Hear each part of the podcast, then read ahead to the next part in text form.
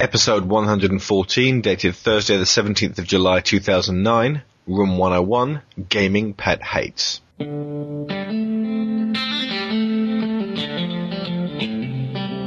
You're listening to Digital Cowboys. News, reviews, discussions, and uncensored opinions on the world of video games. You're a game company. That's why you make Mario. So if they carry on making a new Mario game, a new Zelda game, the stuff that we've come to rely on, that's all well and good. But the one thing they forgot to show in this conference was anything for that demographic. Move to the next section, you shoot all the guys there, you move to the next section. What other what- shooter doesn't do this? I'm, But I'm- it's what they do with the AI to make those shooting sections interesting. I mean, One of the achievements is playing it for more than 20 minutes. When we do an imitation of a Ponzi Brit, do Oh, we yeah. sound as bad? Yes. yes.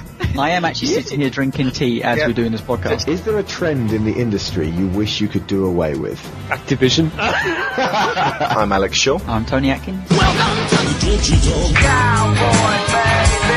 This week we bring you something very different from the Digital Cowboys. Oh yeah. Not quite our normal show, but this is the first in a series of podcasts we're doing focusing on one particular subject. This one is to do all to do about pet hates in video games. It's more than just one particular subject though, isn't it? I mean, we always do one particular subject, but this time we've actually got loads and loads of guests on to do one thing.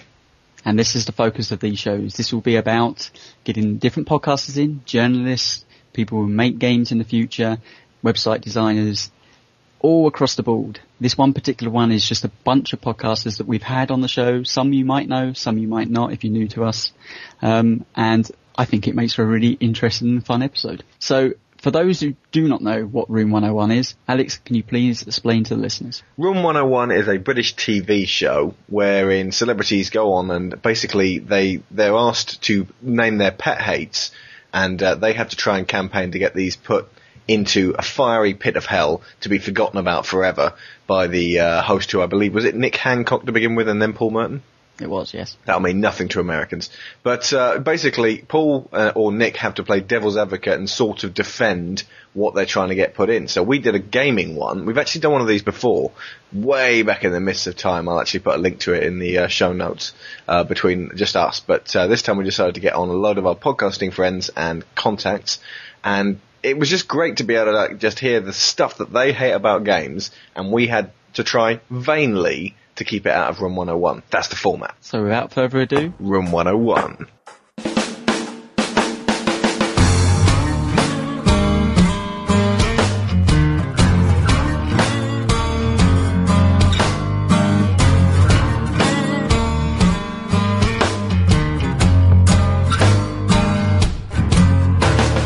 We're here with Rob Borges, producer of Gamers with Jobs podcast. Rob, how are you? Good, good. It's uh it's been a while since uh we last talked and I'm glad I'm finally on the show. I, I've been uh itching to get on for uh several weeks now. Rob, as any listeners may remember, well, in fact, most of you, uh, of you guys actually may have been turned onto the show by Rob, uh, mentioning us on Gamers with Jobs something like tw- 14 episodes ago. Yeah, something like that. Yeah. So, uh, It was a while. It was a while. And ever since I've been listening to you guys. Uh I think it's uh it, it's just interesting to see to hear the perspective from um you know across the pond uh, as they say and and see what other people are thinking about the games that you're playing. And I know you guys don't get them always at the same time, and sometimes I think you guys get copies a little earlier. So Not it's often. always uh, not often. Very rarely, and uh, only by like a day or so. But, uh, But it is interesting. Rob, we're going to do a proper show with you sometime soon, but at the moment we're talking about Room 101. So, Yes. You've only got 10 minutes. Tell us what you would throw into Room 101. Go. All right, the first thing that I have to throw into Room 101 would be QuickTime events. I mean, Ooh. if there is any, if there is any type of gameplay that really needs to just go the way of the dodo, it has to be QuickTime events. And I don't really think I have to say much more than that. I mean, it's an obvious, uh, it's an obvious game mechanic that I think 99.9% of people hate. You bastard. we, how the hell are we supposed to defend these things? All right, because it is our job Oh, to do this. Christ. Let's let's give it a go. Okay, Um, right. Back in the day, they were useful because they were like something different. I mean, what was the first one that really? Uh, Shenmue, then uh, Resident Evil 4, then God of War. Basically, God of War made everyone go, "Oh, quick time events, this works." So, I, I think it was good then, but now they've been Well, fucking surely, everything. surely what they're there for is some sort of interaction in a, a static part of the story. It's a lot of tr- the time they've added them to actual cutscenes, so instead of just sitting there and it being a passive experience in an interactive game, they try to make the it's, it's still an internet, interactive experience, you know, at all times. It's to allow you to do something complex with just a simple series of button presses, so you can do something that looks really cinematic without actually screwing it up every single time, making it. simplistic. Okay, but here's the problem with that is, is that a lot of the times those complex maneuvers or whatever you want to call it can Right. be done with a decent control scheme. And I would prefer to be able to do that than to sit there and have to go through a certain number of button presses in order to get through a, sce- a scene. Because, I mean, ultimately what happens if you fail? You have to start all, all over again. Now, you're right. God of War, they did them well. And I really did enjoy the ones that, um, I played through because I never played through the entire, uh, game uh, when I when I when I played God of War. And in fact, I don't think I've ever played an entire God of War period throughout the entire seasons, but I have enjoyed what I have played. It's just uh, you know, the the technology's there now. I mean, you can play uh what you see on the screen. It just takes a good developer to figure out how to accomplish that with their control scheme. You do realise they're getting more complex as well. I mean, I'm hitting quick time events now at two button presses at once rather than just your Ah, normal. like, are you talking about. Fahrenheit here or Indigo Prophecy? Uh, not in that particular, but I, I don't know. That is so full of quick time events. Yeah, but that's another way that they don't want you to control the story in necessarily just a, a joystick. Having said that, that, those ones are really quite tense because they they feel okay. Right, there's a difference between regular quick time events where you just got you know you have to press the same buttons over and over again, and ones where they mix it up a bit and say, well, how about a bit of X? How about a bit of you know? It's not the same each time. So uh, But you know th- those those tend to just get more annoying because it's like you want to get past a certain thing and you know it's going to be randomized, and for some reason it's the most difficult thing in the world, and you just can't get through it. I think uh, the Bourne Supremacy was it? There was a Bourne Yeah. game Yeah. that came out. Don't know if you listened to the show, but Sean railed against the QuickTime events in that one, and I think I remember. I never touched the game because But see. I would agree with him on that because that's a game where I think you know just standardized controls would have worked just as fine. But I'm trying to think of like if you were trying to da- take down these big Hydra bosses or things that are massively screen dominating. Um, you know, still being able to climb up these things and jab them in the eye. But we're talking about it now. Would you honestly want to play the next God of War game and it's like, oh, full of quick time events? You'd be like, oh, come on. Okay, you know what, Tony, I'm cutting this one short. Quick time events are going in. This is my ruling on this. But you know I what? fucking hate them. He's right. You know, I can give you the reason why I'm going to put them in now anyway. yeah, okay. Shell Shock, Shock 2, Yeah. terrible, Oh. terrible game. Yep. Had 13 button QuickTime events presses. In.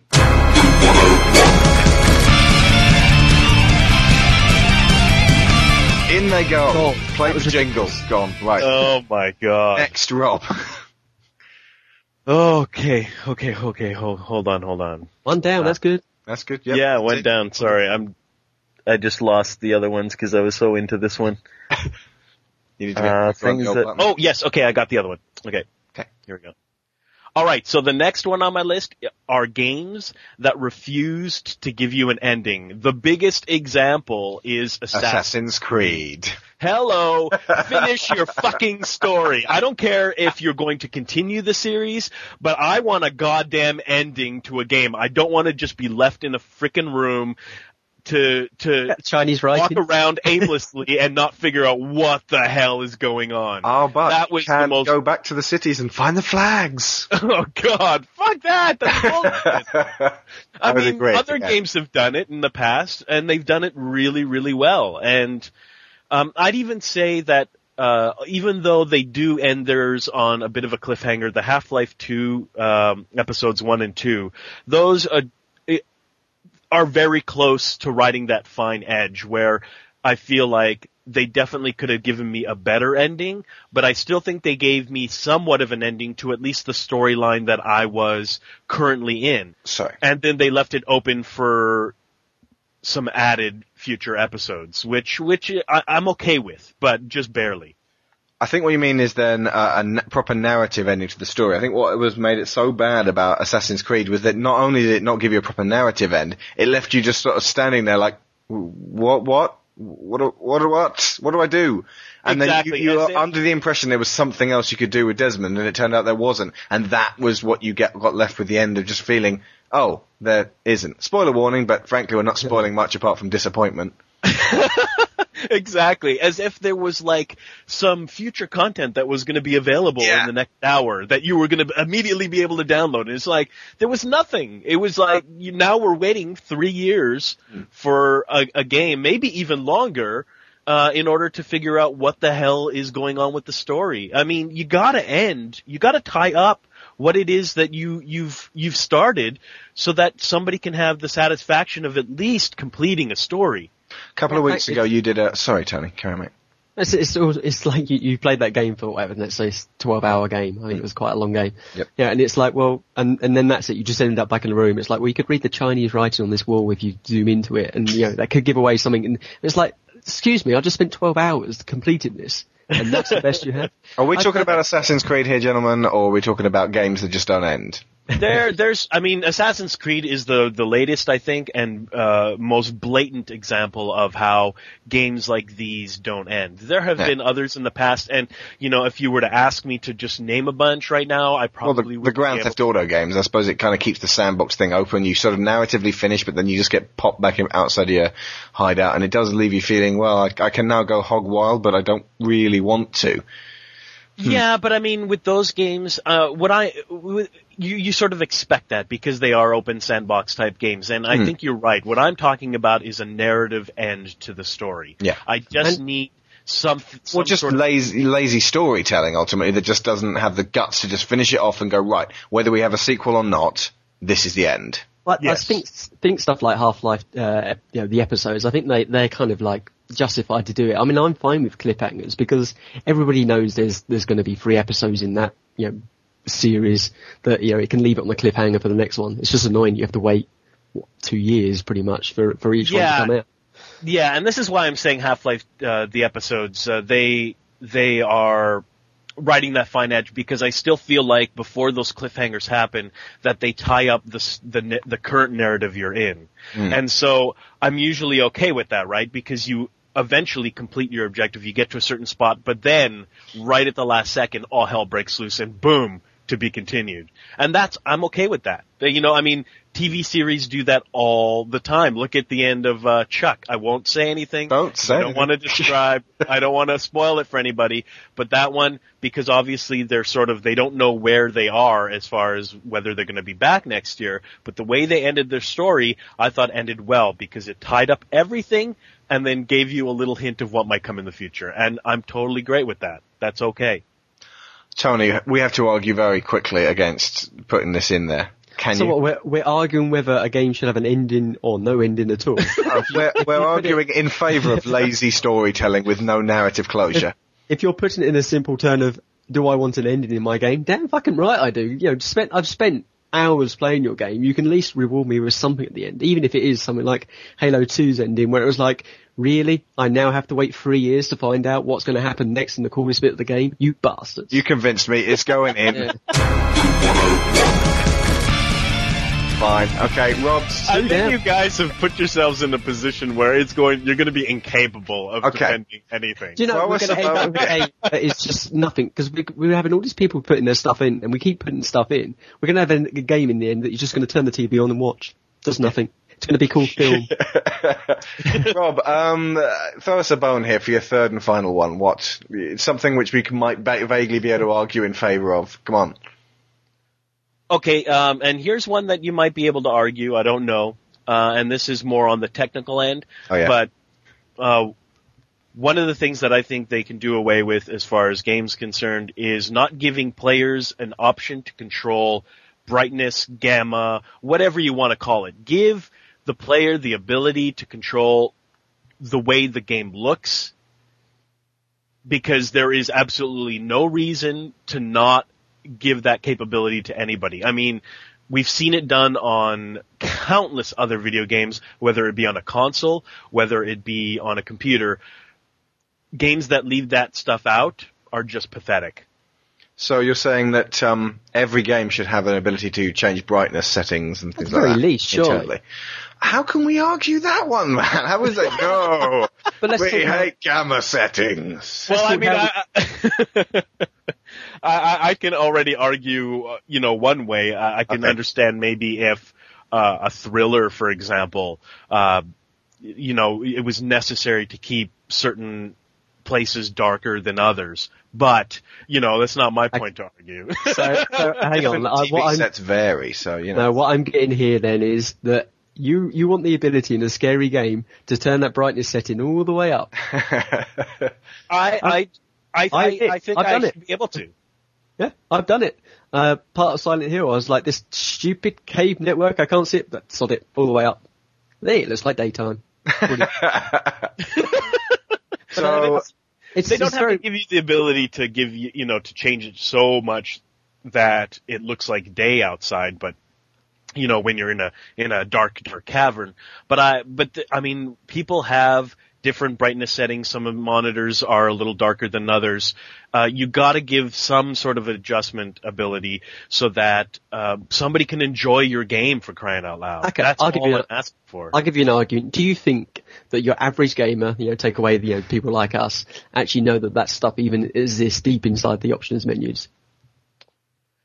Well, that is something that can be said, but I I think if you structure your menu system properly, then it would be very easy for somebody who seems to be having uh, some frustrations with how dark it is Yeah. to to get to. You know, I mean, we're just talking a couple of button presses. You go Yeah, into and in fact, uh, menu, at it the is. beginning of a lot of games, it does say adjust the brightness until you can't see the button in the black square. Or And I don't know like if you've you've played uh, the new Riddick game. Uh, it, it actually gives you that option right at the start. Before you do anything else, it, it says, right, is this calibrated to your screen? Here's a slider. Do this now. And it even gives you like diff- five presets for the, the average person that doesn't want to get too technical into it before you even get into a title menu. So, Exactly, and that's the way it should be for all games now. There's just too much variation with monitors these days, and and it, it, it's it's a necessary item, I think. The other thing I can add and throw in there are uh, I love games that uh, give you the capability of adjusting the screen, and this is more for consoles than it is for PCs. But being able to adjust your screen so that you can see everything you need to see, that's brilliant, and I think that should be included in more games. Okay, we're gonna give you one more very quick one because that was not spicy enough, Rob. but that's, by the way, that, that is That's going, into in. Yeah, hell. totally. Yeah. Of course, it's going in. okay, here's okay. Here's one Final that you can totally argue. Final one. Okay. Totally argue, and this is, I am sick and tired of the bullshit cool uh hero type you know like the the i'm gonna talk street yo Oh Christ! and this is mostly um a, a problem with a lot of the characters you find in grand theft auto Yeah. Not Niko, but uh, yeah, a hell of a lot of. Niko, but a lot of the guys he had to deal with, and Yeah. I was just like, I could care less who you are. Get the fuck out. Boom. Everyone seemed to like Brucie, but I wanted to put a bullet in his head. Was Brucie the the weightlifter guy? Yeah, he he, the the the sexual? juicer. Okay. Yeah. Like, yeah, man, alpha dog. Um, yeah, exactly. Yeah, but they're just Having said stereotypical that, there- characters. There I mean, it plays plenty up people in GTA 4 I really wanted to kill but couldn't. I mean, Roman, for God's sake. Uh, and who was the other one who just kept bugging me all the time? Uh, Roman. But no, see, I, I think that's a bad example. I think Grand Theft Auto plays up to you know comical characters anyway. I mean, it's a, pretty much a, a satire of American life. So you know, Do you it's going to take those characters. focus grouped characters then, Rob? The People who have, have been carefully, you know, uh, pitched so that they will be as cool as possible I would say I'm ninety percent. Uh, without the slightest amount of tongue in cheek. Yeah, like I, I mean, as far as focus groups are concerned in anything, uh, they are almost always bad. I think focus groups suck. I would rather see somebody go in with their original intent and say, you like it or you don't. And that's that. But focus groups make everything so vanilla and meh and just like, You heard of the dog that got busy. Well, this is the dog that got busy. I I think this Poochie is the whole time. Yeah. This is a problem we're, we're touching on quite from quite a few people's complaints. I, I, I would like to see a three-dimensional character, or more three-dimensional characters. I think they do exist in games, but once again, it's a problem of what games actually do as games. You know, you can't. A lot of 3D shooters and whatnot doesn't necessarily lend itself to having a three-dimensional character. I mean, Killzone 2 was a prime example of, you know, a character I just didn't care about by the end. I was like, you could do. Oh Christ, he was so You know. boring. And plus the fact that he was a midget, I was at nipple height with everyone. Um, but yeah, But, no, uh, ultimately, I think I I could maybe transfer the whole coolness thing to just him being a hard man who's all hard bitten with a giant chin and he's always gruff like that. But just as much just as I love Marcus character. Fenix, he is a nobody in terms of character. Yeah. Yeah, but once again, Gears of War is a very, very much like Grand Theft Auto. It knows exactly what it is. It knows it's an over-the-top action shooter. Where um, Killzone, you know, it's it's trying to be as artistic as possible, but it just it doesn't have the, the chops to get around that and actually. Well, we could argue this point all night. Okay, right. Um, so are we putting focus grouped, overly cool, carefully thought out, completely flat characters in there? Yes. Four of four. Oh, good lord. Okay. Hey, like I said, I think, I think, I think that you've put yourselves in a really tough spot here. Yeah, we I think we're just beginning to realise that. It's going to be very, very difficult because I, I think everybody agrees as far as video games are concerned, what needs to go, what doesn't need to go. Yeah. There is very little, there is very little now, uh, that uh, I think, uh, you'd find a lot of disagreement with. And I, I could be wrong because I mean there is, there are obviously, uh, uh, genres that a lot of people hate that Hmm. some don't. And But unfortunately, relatively reasonable individuals won't say, I hate FPSs, I don't want them to be around anymore. Or just Exactly. say that Halo 3 is the most generic game ever. Nope. Not going that, there. that has been said. Listen out. But- Thank you very much, Rob. You've been awesome. We will see you on a later podcast. Oh, and if you just want to plug your show. Yeah, no problem, guys. I like I said, I've been itching to get on the show, so it's been a blast. And uh, for those of you who have not yet listened to, if you are interested in another video game podcast, Gamers of Jobs podcast, um, we have a lot of fun doing it, and we hope, uh, and we we seem to the our listeners seem to have a lot of fun listening to us. So there you go. Yeah, they definitely they attract a, a really kind of mature side of the uh, gaming audience. There's there's a lot less sort of fanboys and, and screaming and abuse on their on their forums, which are also you know much nicer. So yeah, check them out. Right, okay. Thank you, Rob. No problem.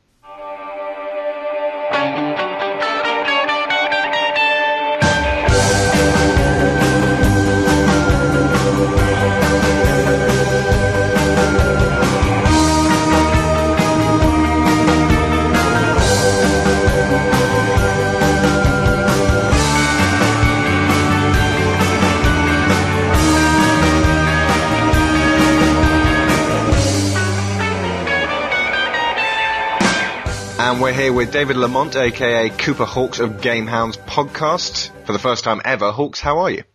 I'm all right. How you doing, Alex? Pretty good. Yeah, just finally brilliant to meet you, mate. Well, I mean, you're, you're meeting me mostly in voice. If you actually met me in real life, you would probably punch me, take my lunch money, and then run laughing. Uh, you know us so well. Indeed. uh, are you uh, coming to PAX? Because I could do with some spare change. no, uh, to PAX in September? No, I'm actually going to Do the it. one that's going to be in Boston. Uh, I think it's March of next year. Oh, yes, next yes. year. Yep, I'll be going to that one. I can't. I couldn't even. I mean, I technically could have gone to E3 this year. Uh, just don't have the time that I can take off from you know that actual job that actually pays for my crippling habit of video gaming.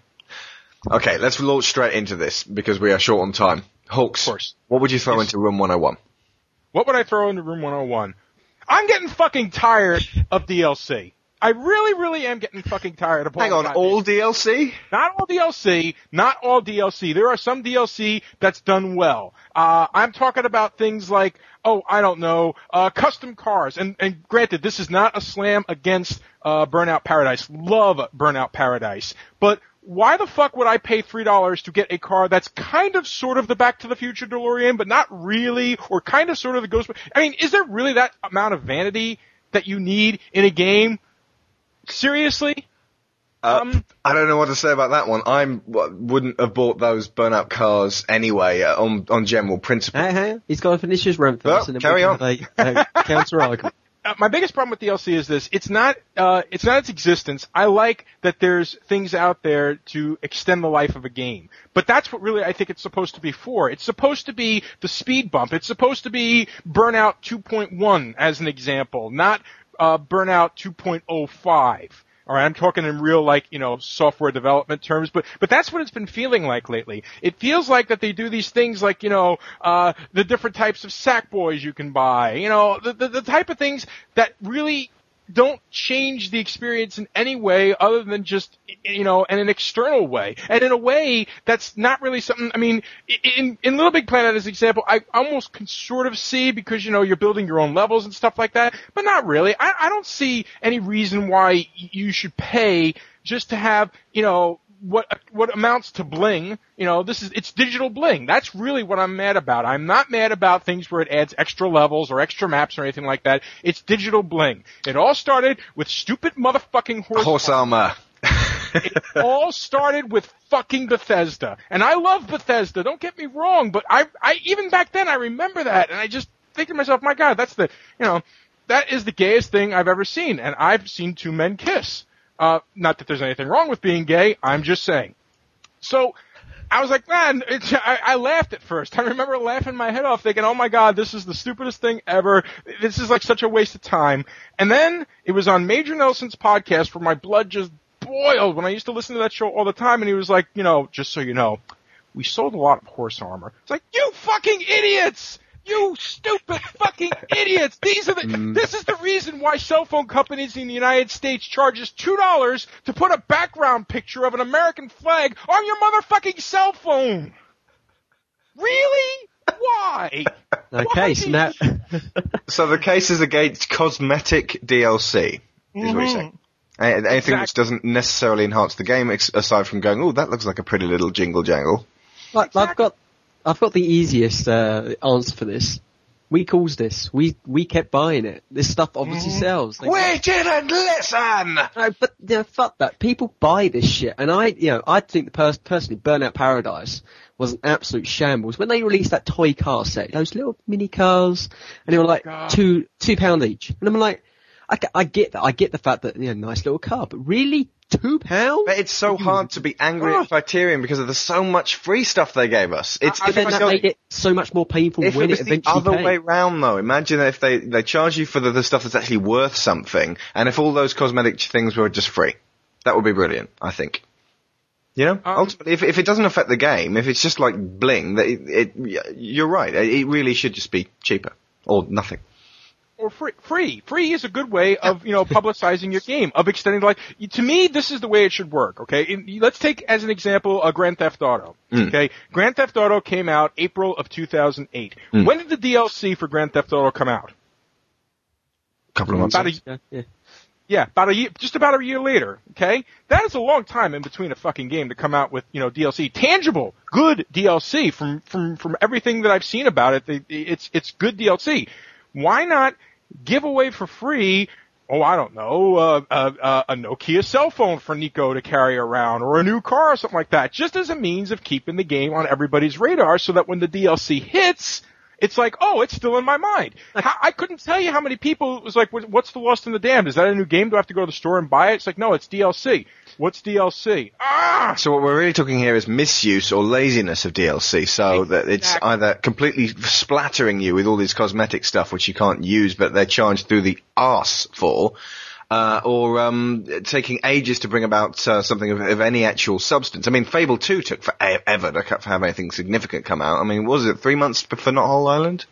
Uh, Pretty much, was but that was far too expensive for what it was. Yeah. yeah. And that's another thing. I mean, ultimately charging far out the ass for things that only last you like two, three hours. But it's our it's our job here to defend this. So Oh, good let's, lord. No, let's strip this back a second. Why have we ended up in this situation? Is it purely the fact that these developers or these publishers are starved of money? Are games too expen- uh, too cheap to sell? Are they too expensive to make now? Uh, is this a case that they need to put these tiny little I- pieces out there that people buy? I don't think so. I think they're following suit. They're saying, "Hey, these fuckos buy horse armor. Let's factor that into our budget, and then we can release this for." You know, it's like the whole um, uh, Resident Evil versus mode. It's like it's it's on the fucking disc. Let's just make a whole different separate budget for this, and we can get people to pay for this thing. And just, uh, it splinters it off the the budget of the game into all these extra different little pockets of things. And rather than just going, "Look, here's the game, and here's some substantial DLC for it. It's going to cost you, but you know, here's some cosmetic things for free." I mean, it's, it's they, they- they've turned it into this giant. I don't know, nickel and diming. I've heard talked about. Um, just the, the razor blade thing. I don't know. Ugh. Yep, But- that's that's exactly what this is, and it's, But- it's the thing I just can't stand about it. It, it. And you know, you guys are doing a really shitty job of defending it. Well, because uh, we found this with every single subject that we've been given. You know, these are pretty much hates that are well justified uh, upon everyone's you know brought up, and ultimately, yeah, nobody wants to pay for you know cars in you know toy cars in burnout that really you know add nothing other than a bit of vanity here and there.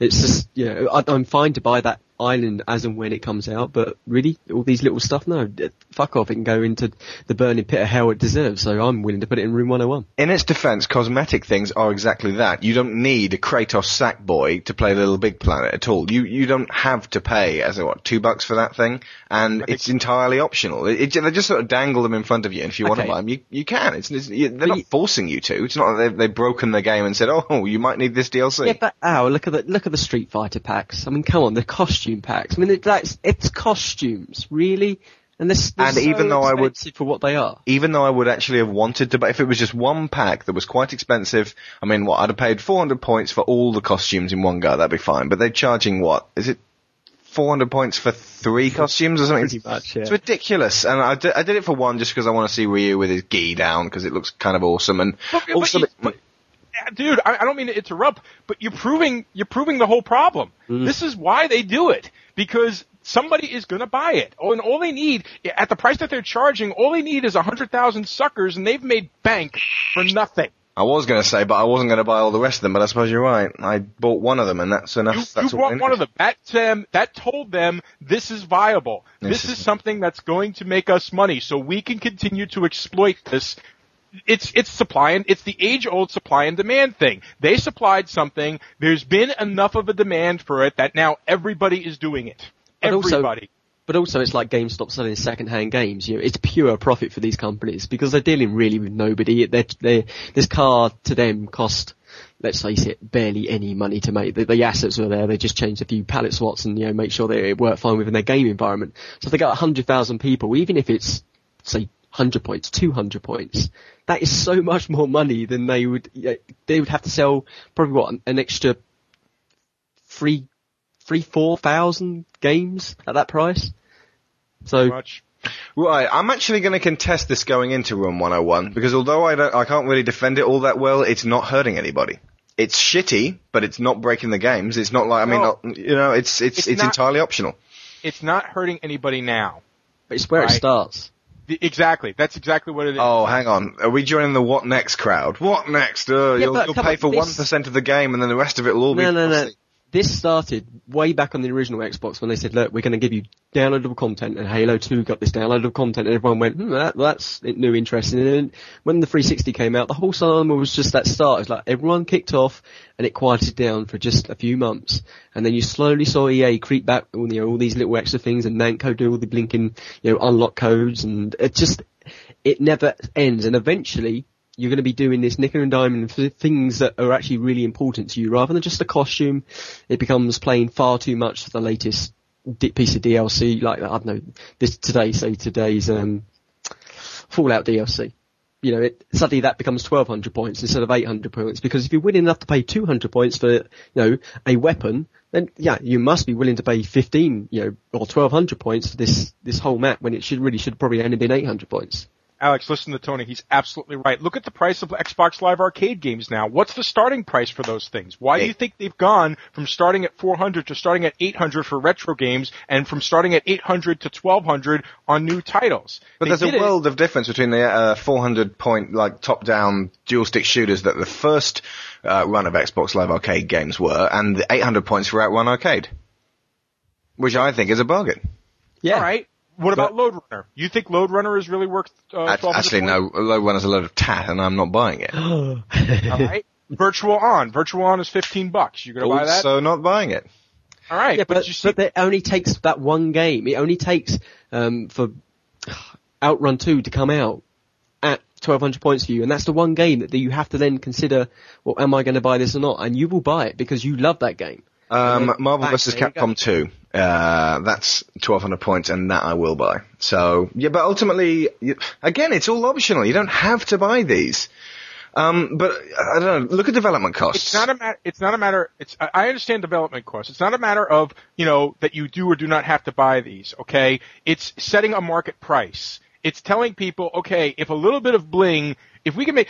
Like it's 200 points right now. Let's say. Now let's say next year, because as you see, they've been steadily increasing the prices. Next hmm. year, they say they'll try 300 points, and it still sells. Then next year, they'll try five 400 points. Do you see what I'm saying? They're going to keep raising the price until they realize what the threshold is. Then they're going to lower the price back down to the previous price that sold well. Let's say in the end it's going to cost us maybe 400 points for all these little DLC things. Well, there's your base price for little bits of bling. So now what's the base price for things like arcade games and stuff like that? They're to go up as well. That's how the online virtual economy is going to work. Because it works almost similar to the regular economy. See, I don't think that any price is actually uh, suitable for just basically skins and things. Because you remember those uh, Dead Space guns, Tony? 80 points, which is only a bit. It's what? That's like a buck in America About- for a about a skin for your gun to make your gun look slightly different. And it, if you think about it, they had like one for every important gun.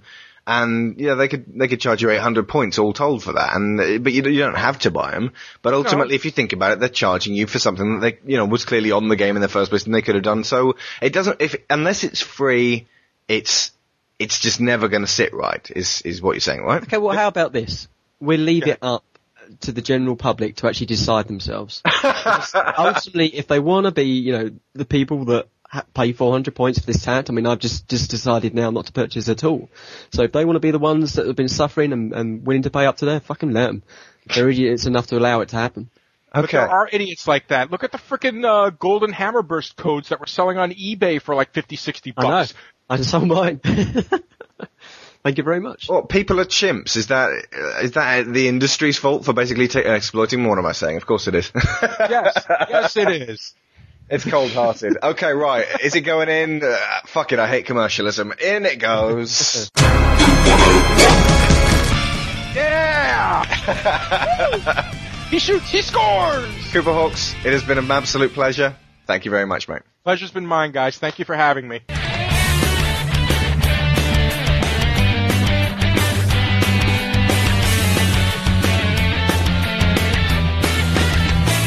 And we're here with Daniel Floyd. Daniel, what would you throw into room 101? Okay, video game difficulty. That's uh, Ooh. Uh, now we have a lot of people who've been playing games a long time. They would say video games have gotten too easy. We've got a lot of people who'd probably still say they are too hard.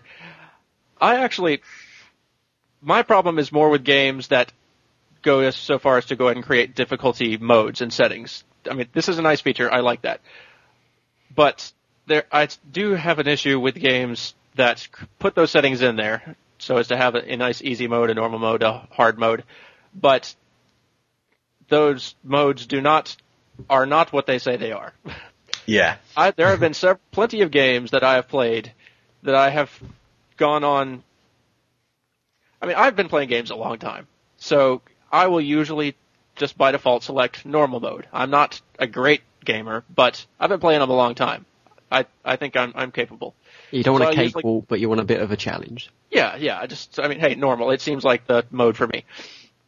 Usually, and that's fine. You, on a lot of games, then I'm right. It's plenty of challenge, but it doesn't, just, it doesn't just wipe me out. Sometimes I just want to kind of get through a game and experience it all, see it all, or I just want to get to the end. I'm not really looking for a big challenge, but I am interested in seeing what the game's about. Because sometimes I'm, I'm a guy who's all into presentation. I like seeing, I mean, I like Heavenly Sword a lot more than I probably should, just because I love watching the performances, the graphics, the music, the sound, that act, all of it. I just loved how it they pulled it all off. Gameplay be damned, I enjoyed it. So there are some games I will go to easy mode because I just want to kind of coast through, and their easy mode still kicks my ass. Are we talking Street Fighter 4 they- here, or? Yeah, but fighting games. All right, well, fighting games, I place the blame on myself. I can't, I can't say anything about that. Here, but, yeah. but, but there are certain games that I don't know why they bothered creating a difficulty mode. I figure an easy mode should be something that maybe my mother couldn't beat, but kind of like a little cousin could probably force their way through. They could, they can, they can get through it. I, ugh, it's games that Which games in to easy particular are these? So Uh, I'm trying to think. Right. There was a game I played recently on the Wii called uh, Trauma Center 2, which for I mean for a Wii game they're pretty fun, but the easy mode still provided a pretty rough challenge to me yeah, as I was just trying to get through it, and I. It kind of makes me miss cheat codes a little bit. Well, the, the the perfect example for this was uh, one of my friends, Bobby Blackwolf, was talking about how he was playing Street Fighter 4 Yeah. on on easiest mode, the mode below easy, and he got to Seth, the final guy, and he was still kicking his ass time and time and time again. On easiest mode, surely you should just press buttons and you win. Uh, yeah, basically. So I'm just kind of would like, if you're going to create an easy mode, if you don't want to, that's fine. We'll just go ahead and make a game with a standard difficulty, or maybe a standard and a brutal one for the guys who just like it. That's okay. But if you're going to create an easy mode, actually make it easy. Make it something that we, sometimes I don't want to be challenged by your game. Sometimes I don't like your game enough to actually try to fight with it. Sometimes I just want to kind of see the game. You've, you spent a long time with it, on it. It's, it's an experience. I want to see the end of it. I don't want to get stuck halfway through. It's just sitting there fighting this boss or trying to get through this level over and over again. I selected easy. I didn't sign up for this. Just let me see. Interestingly, when I was playing Wanted recently, the easiest difficulty setting is called Pussy. And it's Pussy, Assassin, and Killer. And I thought, no one would ever choose Pussy in this state. I don't know what that's going to be like, but uh, I just I felt insulted by it. So I'm just going to go for Assassin, even though I just want to see the game. So Ninja got- Gaiden does a similar thing. They, Oh, yeah. they won't even offer you the easy mode first off, and I mean that's a brutal game. But it, Yeah. again, it's another one like fighting games where if you lose, it's your fault and you know it. Yeah. But but if you die a bunch of times in an area, they will offer you, okay, do you want to go to easy mode? And you say yes. It's called Ninja Ninja Dog mode. And Yeah. they will, and as soon as you select it, you will have to wear like a little pink purple ribbon on your character's arm for the rest of the game, signifying just your failure. That is awesome. I, I, I, I knew that already, but it's, it is a great way of doing it. But at the That same time, game, it is right? rubbing your face in it, and it's Alright, saying you alright, shouldn't be doing this. They're offering me the easy mode. If they want to mock me for, I mean, that's okay. But it's an easy mode. I appreciate it. Thank The you. The one possible way out of it is uh, there's this idea that the, the next Zelda game or something along those lines will actually have some sort of weird tourism mode where you just press a button and the game takes over and takes you through the hard bits. Weird. Which is weird because technically you just put that button down with sellotape and, and then just sit and watch the whole game. Also, Which is a think brilliant new way of playing games. Sorry. games games definitely should have the ability mid you know you okay you've started the game off on normal you think yeah I'm going to enjoy this you get halfway through the game and you get stuck there are still games out there that don't let you just Call of Duty fucking 4. I started Just- on veteran, yeah. I had to start again on normal, I had to start again on easy. Exactly, Even that just- my ass. just to say okay look I I got it wrong. Pause go drop it down to easy. You know fair enough I'm not necessarily going to get the achievement or anything for it. I just want to see the end of the game. Stuff like that just pisses me off. Like okay I picked the wrong difficulty. That's fine but don't punish me that I'm going to have to play the game over again just to pick easy mode I had Remember that Oblivion? It actually had a, sli- a difficulty slider. so You- does Fallout as well yeah In the middle of a fight, it's like, oh gosh, this guy's kicking me a- my ass. Okay, bump it down. Yeah. It's like, and you all don't, right, you how do you don't like get, that? Okay, back up to normal. Do you not get penalised for doing that? No no You don't get any less Okay. achievements? That, that's that's a really good way of doing it because the ultimately game kind of penalizes you for leveling up, but that's a kind of a different, Yeah, kind of a different it- issue. takes away XP uh, Ah, stuff. so there is a consequence. Um, Yeah. The fact, however, that the I could have changed to pussy mode at any point when I was playing Wanted was actually quite gratifying because by the end level I was like, this is just driving me nuts. But I'm not going down. I am not going to drop this difficulty just out of spite, even though I'm hating the game now. But what, while we're on difficulty as well, something that annoys me, and you know, this is my own glutton for punishment, the fact that I have to try to get all the achievements in a game, is that quite often I go straight into hard mode, and that's fine, you know, and I, I get through through most of them. But the ones that piss me off that are like, right, what you need to do first, you need to play normal mode, and then we'll unlock hard mode for you. It's like, it should be my choice at the start of this game. If I want to be, you know, a, a sadist and play hard mode straight away, even though you're advising me maybe not, that's fine. But don't lock the feature away and say you need to play the entire game once before before I allow you to do that. That just that's complete bollocks. I agree. All difficulties should be available immediately. None of this, oh, you don't want to go for easiest, we've got to keep this, like Devil May Cry won't let you go to easy straight off, will it? Uh, the original Devil May Cry, I don't know about the later ones. Also, I'd love a mode, and, and this is something I think they should do across all games, called developer mode. And my idea for this is, as a developer of this game, what do you think I should, you know, what is the optimum experience for this? Is it playing hard? Is it, is it playing medium? I mean, you know, because quite often they say, well, you know, Gears of War is a fine example. I think they had like five difficulty settings on that game. You know, and, and you know, they picked, I think you, you start off on normal, but then that's actually it's really, really easy. I found it really, really easy. You're like, well, Especially clearly- in co-op mode. yeah, this is this is clearly not what you wanted for your general public. You know, we, okay, you think the general public this will be fine, but but what do you want to to really experience this game as a developer? You know, which mode should I be playing? I'd just love to see that. You know, you should be playing on this mode. This is what we think. You know, our AI is its perfect match. This How about a slider with an asterisk in it? So you just, you know, you just get it up to the exact point and then that is exactly where the developers want you to play it, just, just to get the perfect amount of AI. Cause I know that, uh, there's some points in, in, in Rock Band that I really wish that, that normal was a bit harder and that hard was a bit less hard. Cause it's What just, difficulty do you guys play on in Rock Band? I'm curious. Oh, I know you're an awesome like champion expert. but, uh, I, I'm I'm pretty much normal on uh, with hyperspeed on most of the time, but I, I can do hard. But I just if I'm playing on hard, I fuck up so many notes that it sounds bad. So I just I don't like to ruin good songs that way. All right, Um, all right. I play drums primarily, and I'm I'm pretty solid, complete across across all things on hard, um, and I can do about half of them on expert. But Okay. then the not later stuff on expert is just it's whatever. And it's important to mention because I think he'll he'll be muttering it to himself. Paul Shotton is a world class vocalist on expert. Really? Yeah, Yeah, Go Paul. he's on He- he's on lists and things. uh, yeah, he's 75%ed uh, full comboed the entirety of Rock Band 2 set, set list. So good for him. Awesome. Anyway, so your original point was that uh, games should. Hope you're enjoying uh, Australia, Paul. Games should be if they're on easy, they should just be literally you press buttons, you win, and Yeah, see story. It would be nice just to because I mean games are more of an experience now than just kind of an obstacle course that they were back. But they're not the arcade games anymore. Where I mean, you never cared that you didn't see Super Mario Brothers all the way through. It was you knew it was kind of the same game with a few different settings, but the fun was in the challenge. Yeah. Games aren't really that anymore. Now we, I'd really love to see how you're going to end this story. I'd Yeah. love to see. I'd love to just get to the end of it. And I kind of just, and I kind now that I think of it, I kind of just miss cheats in general. Sometimes it's, sometimes you just want to storm through Yeah. a GoldenEye level, killing everybody, New shooting them in the nuts. And, and downloads available for 80 points each. yeah. So, and that brings me on stuff like I really appreciate the you know, the Metal Gear Solid 3 disc that came with the uh, Substance edition that Alex had. So I could actually just, you know, I never completed the game. The camera pissed me off first time round, and I threw a, a hissy fit at the game. But I could actually then just, you know, sit there and watch this disc that showed me all the story stuff, and I found it fascinating. Same as um, the Halo 2 or the Halo 3 Legendary Edition came with a disc that showed you all the Halo 1 and all, all the Halo 2 storylines, so you could you could capture up with all this stuff.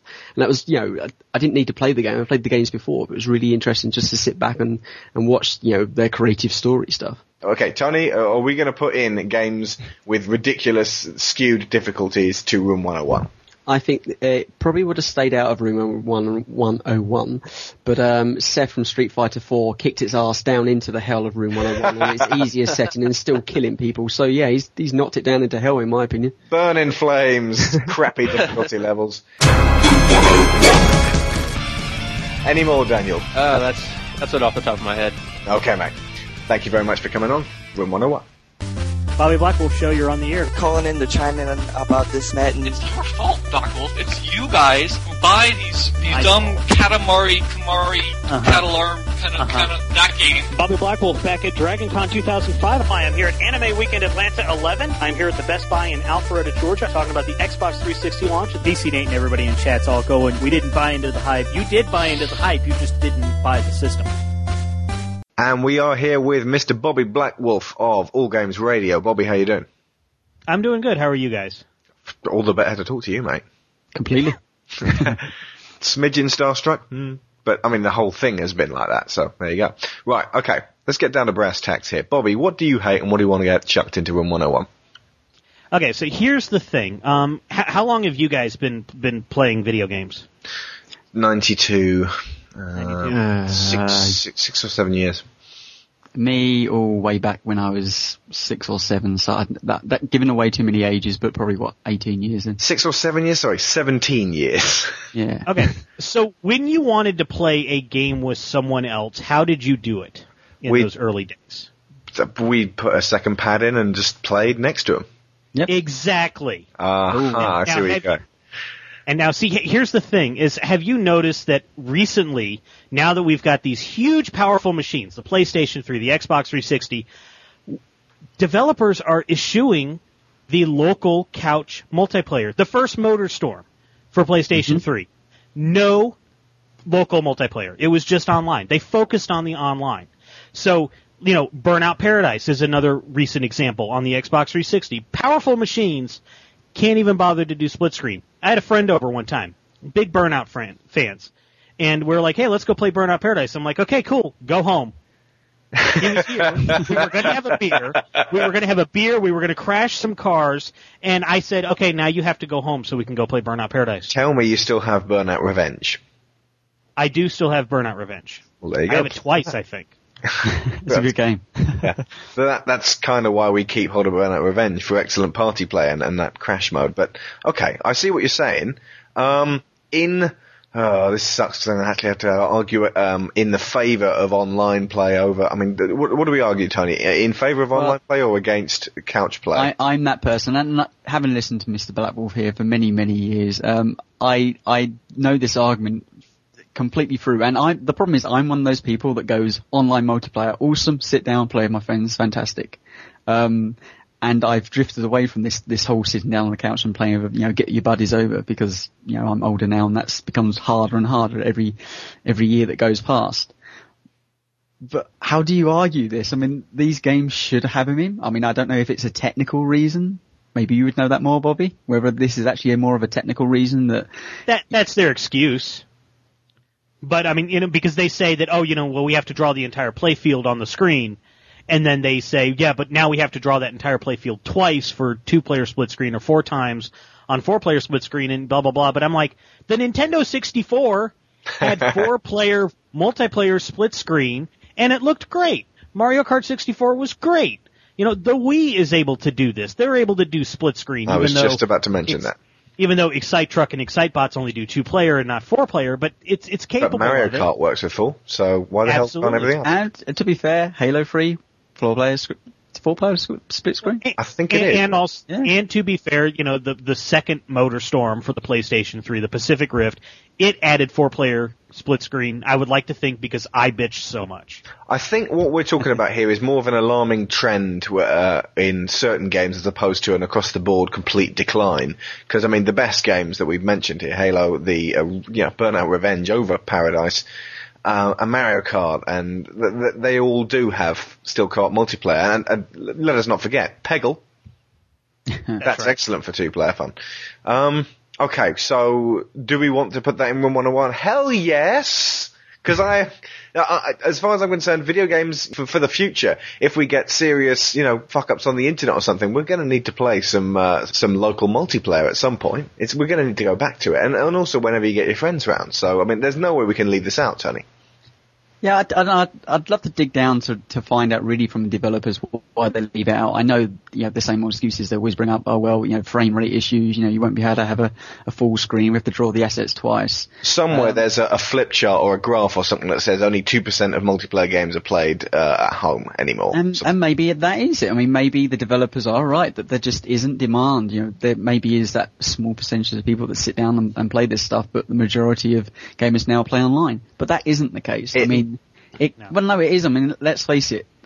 What even the Xbox, which is, I mean, if we're just looking at consoles, you know, that's still got over half its audience that aren't actually connected to live. And, you know, that is, that is no excuse then to cut out, you know, Burnout Paradise at that point. Yes, there's a wonderful single player game, but there's a massive party game that is also hidden in there that's just locked away. Obviously they released a party pack stuff, uh, what, about two months ago to kind of address that problem. But that's you- obviously, you got to look at you got to look at it this way, okay? The Wii is selling a whole lot, and why is the Wii selling? Because a lot of the quote unquote friends and family together. Yeah. Because the friends and family, I can play it with my mom. My mom doesn't want to go online, but she wants to play with me. And you know, let's look at the Xbox 360 and the PlayStation 3. How long was it going to take before this game comes up? Rock Band or Guitar Hero. Those are the most fun in a group in the same room with people. Yes, All right, you Bobby. can play them online. No You mention really- of Street Fighter 4 as well. I mean, if you're actually next to each other on the sofa and you can actually trash talk each other and mm-hmm. jostle each other, it's so much better than actually being up against a mostly silent opponent online. Even if you're with your mates, you're like, you're either just talking about this and that, but not really trash talking each other, or remaining relatively silent while you fight. It's, and going occasionally, ooh, that was good. It's, it's no comparison in, in, in small competitive games. Yeah. No, Bobby. In it goes. You're right. Another, another one goes in. Okay, you're next. it, it's my next thing is partially connected to this. Uh-huh. So we can go in with it because you know we've been a little bit too nice to Nintendo in this little segment. And here's something. This happened on my TV show on Friday Night Gaming. We pull out the game, uh, which in this case was Excitebots Trick Racing. It's for the Wii. And me and my co-host Glenn Martin were like, yeah, let's play each other. We put it into the Wii, and we can't. You want to know why? Because you can't unlock multiplayer until you play through the single player. Oh, so rubbish. like a gr- a great game, like you know, let's say Ray, uh, Rayman's Raving Rabbids. Okay, I Mm-hmm. put that game in. It's a wonderful party game, but you can't play it multiplayer until you've played it single player. Yeah, so you got to go get somebody to play the game alone, not as fun, before you can play it with all your friends. And that actually goes the same with a lot of other online games as well. You know, it's it's it's un, you know it's a bit like Burnout uh, Revenge, as we mentioned earlier. Like all the good cars are locked away because they want you to play through the single player first. You know, and then you have an unfair, you know, the other people that played. You know, have the time to put into single player, have all these wonderful unlocked cars. If you just come on there to want to play with your friends, you don't stand a chance because they've got all the good stuff. Not to mention the original Guitar Heroes and Rock Bands. I mean, uh, recently they've stopped doing it, but the uh, remember the old playlist completely locked away unless you knew a certain cheat. That's bollocks. I mean, what do they think would happen when you went to a party? Oh, here you go, play the same five songs over and over again, and then maybe you might, un- yeah, yeah. No. Um. Oh, how can we argue again? Uh, Any other instances where this might be considered maybe something that Okay, was well- good? they they would argue they're you know it's a challenge. You know you're unlocking stuff to eventually you know have a greater multiplayer experience. Surely that's what the developers are, are probably you know you're going to learn your trade on the single player before we we let you loose on the multiplayer. Codship. Absolute bollocks. I, I'm doing my best here. I'm trying. Yeah, to I know. But, but yeah, I mean, but you know, yeah, you're going to learn your trade, but then your three friends that you're going to be playing against, they don't get the same advantage. Precisely. The- Yeah, it requires someone to be much more well versed in it, and, and the other guys to be picking it up and going, "I'm not sure what to do with this pad." Yeah. Oh, I think we got another. And, and you know, here's the you know going to the online stuff. I don't play that many first person shooters, but I was kind of interested in seeing in Call of Duty World at War that zombie mode. Mm-hmm. No, no, no, no. You can't play that until you beat the entire game. To be fair to them, they did eventually unlock it, but probably because No, no, people no. like, They unlocked it for one weekend only. did they? I Okay. can't go over there. No, I can't go over and play it right now. That, Well, that's from what rubbish I because from they, what they I unlocked that- it for one weekend, like they had like a double XP weekend or a triple XP weekend, and they unlocked it that weekend for everybody, and then they locked it right back up. From what I hear, that's that mode, that one mode there on Call of Duty World at War is actually about 50% of what the people are playing. Because it's right. just, it's a co-op mode, you know, pe- you know, people are drawn to that kind of mode. So if that's locked away from a massive percentage of your audience that never really bothered about playing the single player campaign, that is just completely and outly outrageous, really. And there are people that don't want to play single player. There are people that play first, per, uh, you know, like first person shooters or sports games. They play them only online. They don't want to play the single player. I know people who play Madden. They don't ever play the computer. They're never going to go into franchise mode. They're never going to go into anything like that. I guess for you guys, FIFA. Um, they're never going to go into that. They're only going to play online. But you know, at least with the World at War thing, you know, as long as the host completed the game, they can start the game and you can join in, but I can't start a game myself. I'm going to extend this to the non-linearity of Rock Band 2. I love Rock Band 2 as a game, but the actual career mode sucks. I really wish that they just had a straightforward play through all of these, and you can play the, you know, the, the They do. the they do. Yeah, it's No. called the challenge mode. Mm, The challenge is that's your Yeah. straightforward set list thing, yeah. It's so? not quite the same as um they did on Rock Band One, of course, but uh, I mean, yeah, they they would love to. But this is the problem again. This is the company wanting you to play, you know, experience all the game, all the games. So they give you, you know, okay, you go and play the World Tour mode. You unlock all these songs yeah, because they want you to sit there and play the game for a long time and not necessarily just have access to just. But it's so this stuff straight sprawling. I ended up, I was like, right, what songs don't I have? How do I even get to them? Because I don't know where they are. And That, that's the beauty of the challenge mode because that you can unlock Yeah. all this, you can unlock every song just doing the challenges. You do like the warm up challenges and then the challenge, you know, and then they go up. Okay, well, it, that mode didn't suck me in clearly, so uh, right, I'll go and play a bit of challenge mode. Tony, Well, no, and I, I think the argument is true. I think really, I mean, so much is made out of multiplayer games nowadays that you know, I the stuff that has to do with multiplayer should be separated from the single player experience. Totally. Because there is so many people who will just pick one over the other. I mean, some people just don't even care about the multiplayer, but it, it's quite quite often the case now with how big online has got on you know all the consoles and the PC that um you know that that stuff should just be accessed straight away um and be completely separate. I mean let you know XP carry over like the Call of Duty game. I mean the latest Call of Duty game did. You know you could earn single player EXP which carried over into the multiplayer bonus stuff. That's fine, but it should be a, a completely separate almost product. I think so. Yeah, I agree, with Bobby. Another one that goes in. in it goes. We're so terrible at defending these stuff. Yeah, come on. suck. Bobby, it has been an absolute pleasure. Will you come back on the show at some point to do a proper full show? No. Okay. I mean, yes. I It's mean, been yes. that bad. Oh, we we put the things in hell for you. That's something. Yes, yes, I- I'll come back. Wicked. Ah. Thank you, Bobby. We will talk to you later. Thank you.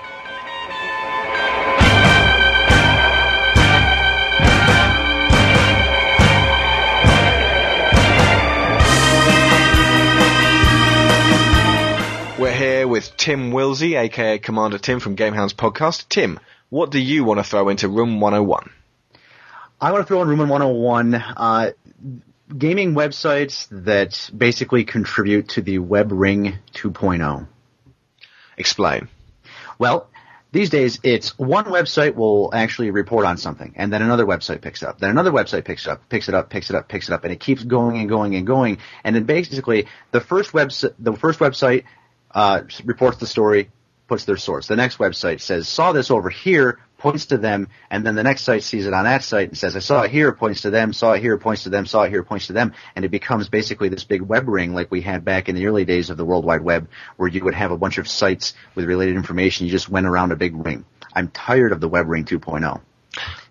That's a fine point. Uh, So what you're suggesting is that uh, all these gaming websites should be seeking their own stories rather than filching from everybody else. Precisely. Okay. Uh, hard to defend that one, Tony. Yeah, but okay, if you can look at different websites. Well, let me, let me make let me make it easier for you. I think I, I uh, Kotaku, where the majority of people get their information from, uh, things like I don't know, a good example like uh, with the rise of tons of independent podcasts. We both do it. You know, we both have podcasts. I've been, uh, you know, we've both been doing it for a while. Yeah. Uh, so many of them, and this must frustrate you guys as well. Every time you do a piece of original news, uh, some website will say over on Kotaku, blah blah blah blah, and then some website will say over on this, and then blah blah blah blah blah blah. I, I'm tired of people thinking that just because they are able to open Kotaku.com that they are somehow video game journalists. How's that? I feel terribly guilty. but I guess that point comes down to is like you know I I used to um, read GameSpot. Don't anymore because I don't like their how they output their stuff. But I've moved I moved over to OneUp.com. So, but you know, how are they going to have? I mean, the, the information on the web shares between all these different places. Just because I prefer the way they they write up stuff. Just because it's the same information, surely doesn't necessarily mean that's a bad thing. It's just a different style of presenting it. I'm Mhm. trying to be devil's advocate here a little bit. He's good at that. Well, I mean, like, uh, well, a good example is, um, well, okay, on your website, you say that your podcast is inspired by the old One Up show. Mm-hmm. True. Oh no, Is hang that- on, hang on. Um, yeah, Video podcast. our podcast, the the video, video podcast, is very similar right. to the uh, well, in the style to the One Up Show, and we're, we're citing Right, our influences so that people don't just go, "Ah, it's just the same as the One Up Show." Just the one Up show, right? But that's exactly that's. I mean, not not singling you guys out because you guys suck because you don't. You guys are talking to me. You're the coolest people on earth. Oh, no, but uh, it's I, it's it's the people that just just straight up uh, just take stuff and and regurgitate it. You know, when Kotaku puts out a press release, well. You know, if Sony has a new game coming out, they're like, "Hey, would you guys like to t- announce our new game for us?" And it's like, "Sure, we're Kotaku. We love to write your press releases for you." and then they shoot the information out, and then someone else comes along and says, "Oh, Kotaku says this is going to be the greatest game ever made," and boy, I gotta believe him because look at these screenshots that are obviously pre-renders, but I mean that's what the game's going to look like because the developer said so. Okay, so you're more talking about the fact that they're approaching it from a news angle as opposed to from a critical angle. Bingo. Okay. That's a good point. I, I think that independents should actually exercise their rights to uh, to be as you know free to say whatever they feel about something because they've they've got that freedom. Whereas the sites that actually you know uh, officially have to report on this stuff maybe don't have that opportunity. I, Yeah, but you you have to bear in mind a lot of these sites. I mean, someone like uh, Kotaku's such a fucking hot potato topic to talk about anyway because they're the worst out of all of them. But okay, talk, Destructoid. We could take Destructoid. I, I think I think they're almost as guilty as Kotaku is. But if you, days. you look at a lot, lot of these sites, that you know the the constructive criticism is taken out of their hands anyway because Sony have given them, you know, taken them to this press conference. They've paid for their, you know, sometimes paid for their flight. They've come there, and if they some if they go back to their website and say, well, what we saw was only average, and stick it up on the website, they get all but blacklisted. They don't get invited back. And that's fucking bullshit. And that's It what the media yeah. should stand up and say, look, you want us to review your fucking product. You're gonna find us out there. Be prepared for me to not like it. So you want Is that- Kotaku to say this haze looks like shit, and how the how dare you have Jonathan Davis preach to me? If so it is that deserves it, Kotaku yes. or is that companies such as I don't know Sony? It's- It's, just see, so it's- fine here. It's like Sony doing that. systemic. It's systemic in the entire industry. It's it's it's it's a problem that we've all grown we've all grown accustomed to, and we all go along with it now. And the problem is, is that with the rise of podcasting and people who with their own blogs, I mean, it, it- seriously, there's there's thousands of video game blogs out there that just litter the internet because whoever wrote it. I used to have one. You know, I, I tried starting forever ago, and nothing ever gets done with it. And what I tried to do with it was the exact opposite of what I'm talking about. I'm trying to, I, you know, I was, was trying to like find our own. We realized like, Jesus, there's not really much out there unless you really go hunting for it. And that's kind of what I'm getting at is, you know, people need to just stop, stop and say, you know, do I really need to make yet another gaming blog when all I do is go and read the other gaming blogs and then basically report their facts like my own facts? I think the inherent problem of Kotaku and all the all the, the big blogs that have taken over, you know, joysticks and all, um, is that they need a story up every 20 minutes or so. Is that they're always hunting for something, and it doesn't matter what kind of bollocks facts, and they don't even fact check a lot of the time. It's just like this is a story, and then like 12 hours later, there's an update for it that just says, you know, we got that slightly wrong. Here's the actual real story. But you know, it does damage can already be done at that time by that point. Because there's, because there's hundreds of people that fancy themselves as video game journalists because they have an install of WordPress somewhere and they have perpetuated the WebRing 2.0. Okay, is it going in I- or not, Tony? I'm willing to throw in um, big companies not allowing creative well, the journalism to be factful. Um, I, I think that the problem with a lot of these blogs is just you know they they have very little um, leeway to actually have an opinion because they've bas- basically been in press release, and if they c- kind of sway from that, then you know they will, they will get blacklisted. I mean, One Up was a prime example of that when they actually kind of just gave uh, Ubisoft the tele, you know, a whole run of bad reviews, and they got you know basically blacklisted by um, Ubisoft. So I, I'm I'm willing to put like companies doing that shit. I I think when it just comes to blogs repeating the same old shit, I just surely that's just the internet across everywhere, every blinking because there's so many sites out there. Everyone just copies of everyone. Mm-hmm. It doesn't necessarily make it right. So it's not necessarily agree. relegated just to gaming. But, okay, right. Is it going in or not, Tony? Hey, I'm not the only uh, person. Yes, fuck it, My I'm- vote is yes. Fucking Yes, get stick of it in. Okay. I was say, Alex, you have to go that way because I mean, I'm looking at your avatar right now. It's the Gonzo avatar with Hunter S. Thompson in there. the reason Hunter S. Thompson did what he did was be that he put himself in the story. He made himself the story. And yes, a, a considerable amount of his stories were, you know, fiction, but uh, the the brief bits of reporting he did, like the stuff he did when he was covering the Nixon campaign, um, he was in the story. He was getting that information firsthand, raw, and delivering his viewpoint, while so many of the other people were simply listening what the press corps were telling him to say, and he went the opposite route. So, just a You scurvy shyster bastard. You're damn right. Till you see these goddamn bats. Okay, I'm putting it in. You can have one more. You got four minutes.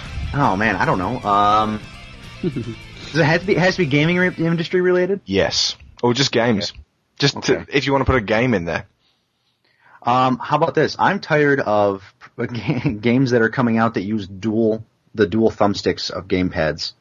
I think that trend needs to die quick. It started with Geometry Wars popularizing again. Then we had the Smash TV that came out on the Xbox. Dual stick shooters, yeah. Joystick shooters. Yeah. Those need to go. They need to go. Uh, yeah, Total Carnage isn't out yet. No, and it probably won't be because that game is super controversial.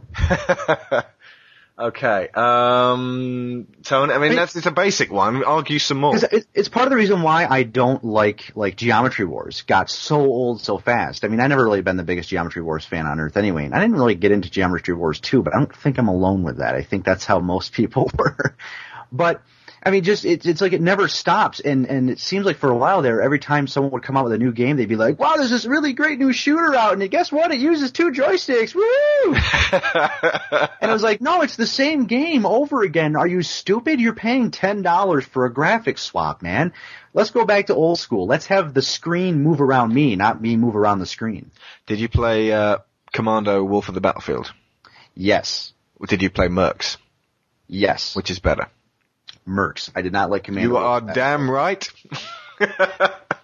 Mercs, uh, I, is it out on the, Again, it's, it's out on the Wii, isn't it? The, the Mega Drive version of Mercs. Sorry, the Genesis version of Mercs. So why don't, uh, I suppose that's the only version we're going to get, isn't it? The, uh, Well, there's the arcade version, which you can emulate on MAME, no problem. I already have done. But I like like doing things officially, god damn it. Well, there's nothing. I I have I have the arcade board for Mercs in my closet, of course. Wink, wink. Well, mail it to me. I'll just put it into my jammer unit I got, just sitting right here. Okay. Right. Um, defend it a bit. yeah, okay, Tony, do you want to defend, uh, dual stick shooters by, I'm by, playing devil's advocate. Right, dual stick shooters. Yep, fair enough. I I kind of understand where you're coming from, but sh- all it is is an input method. Same way as first-person shooters, sports games.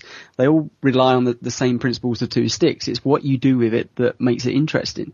Um, and I, you know, there's a few games. Yes, I'm, I I like Geometry Wars, but Geometry Wars 2, what it did really interesting was actually have like an online competitive leaderboard.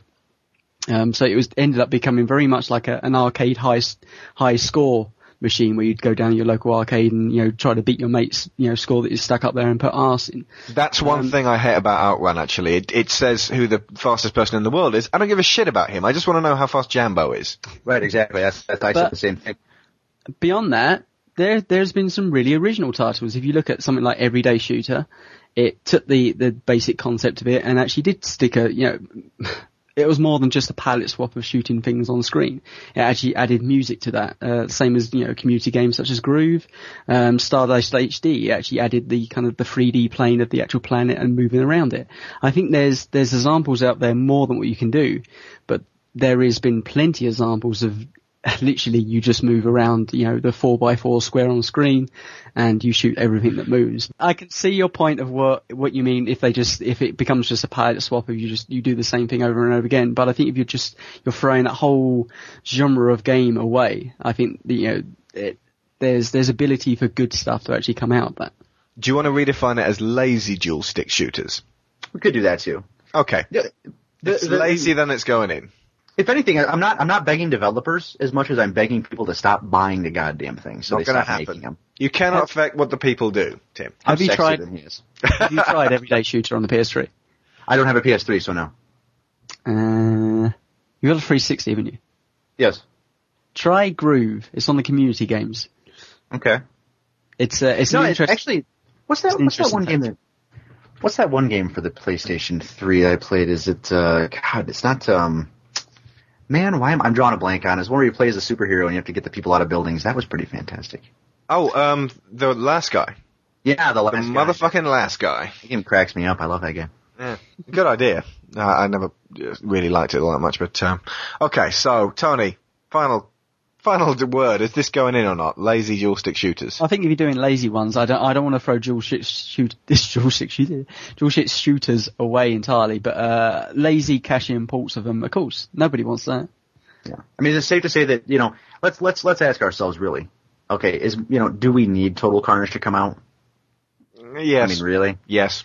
Because I mean, yes, when Happy it came memories. out, when it when it came out, it was a pretty big deal. But now it would just it would it would be mis. No, no, but that's just it.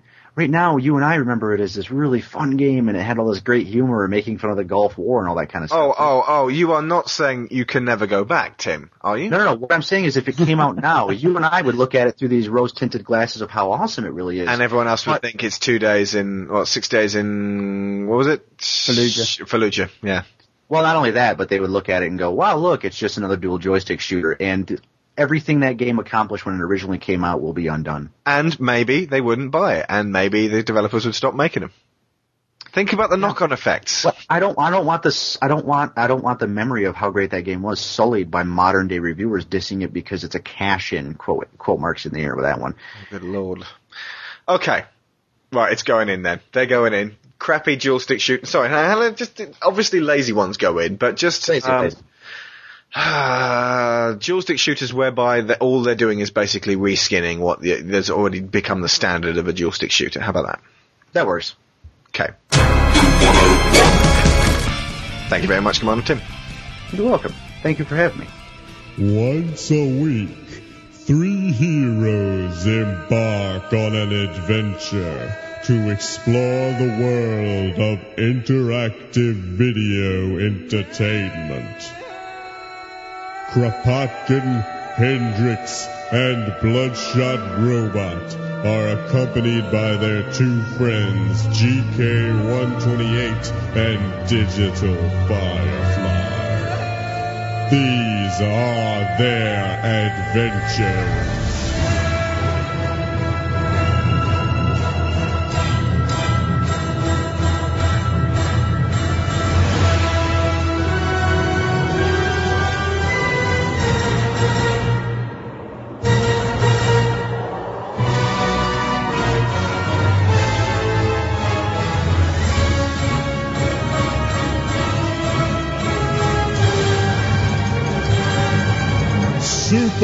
Happy Fun Time Show.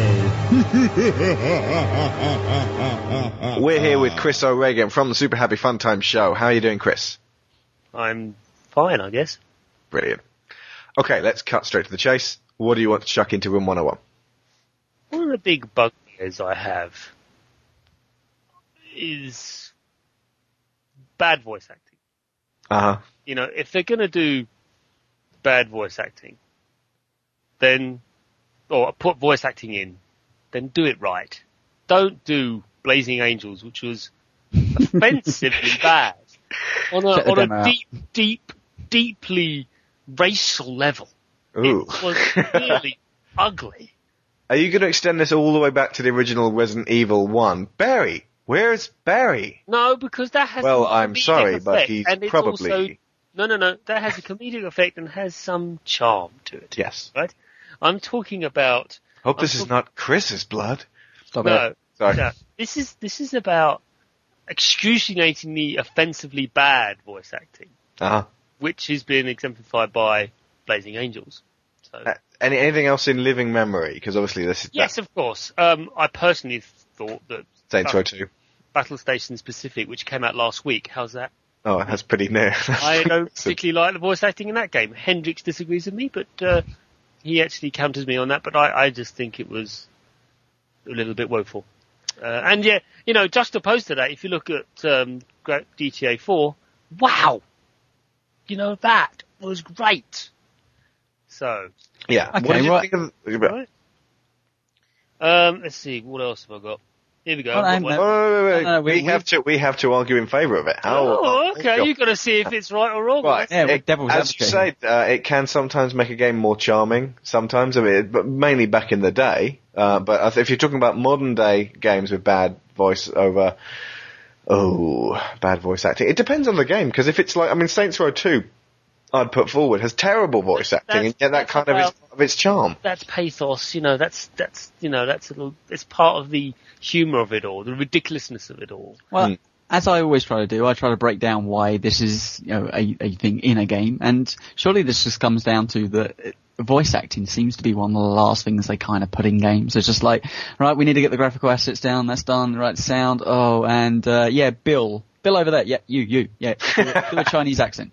Yeah, that's fantastic. Here we go. Whereas games with really good voice acting, like Heavenly Sword, Drake's Fortune, and stuff, they like they go the Yeah. performance first, and they get that done. So, uh, I, I, I'm, I'm in agreement with Chris here totally. I mean, it, a bad voice acting is going to completely shaft a game. I mean, Wanted, that I remember specifically, if it had had more interesting voice acting, I might have liked the game a bit more, but it was just plodding through it. So, The thing that annoys me so much about all this stuff is it's the finishing touches. You know, you may have the most beautiful game in the world, but if you have somebody that sounds mo- like the most racist stereotyped figure, there you go. I mean, straight away, I mean, Battle example, Oh, Battle the Station Phantom Pacific- Menace. No, but Battle Station Pacific's a good game from everything I hear, but you know, Crop kind of just got taken out of the experience as soon as he heard that the bad voice acting. And, Yeah, you know, this, this great.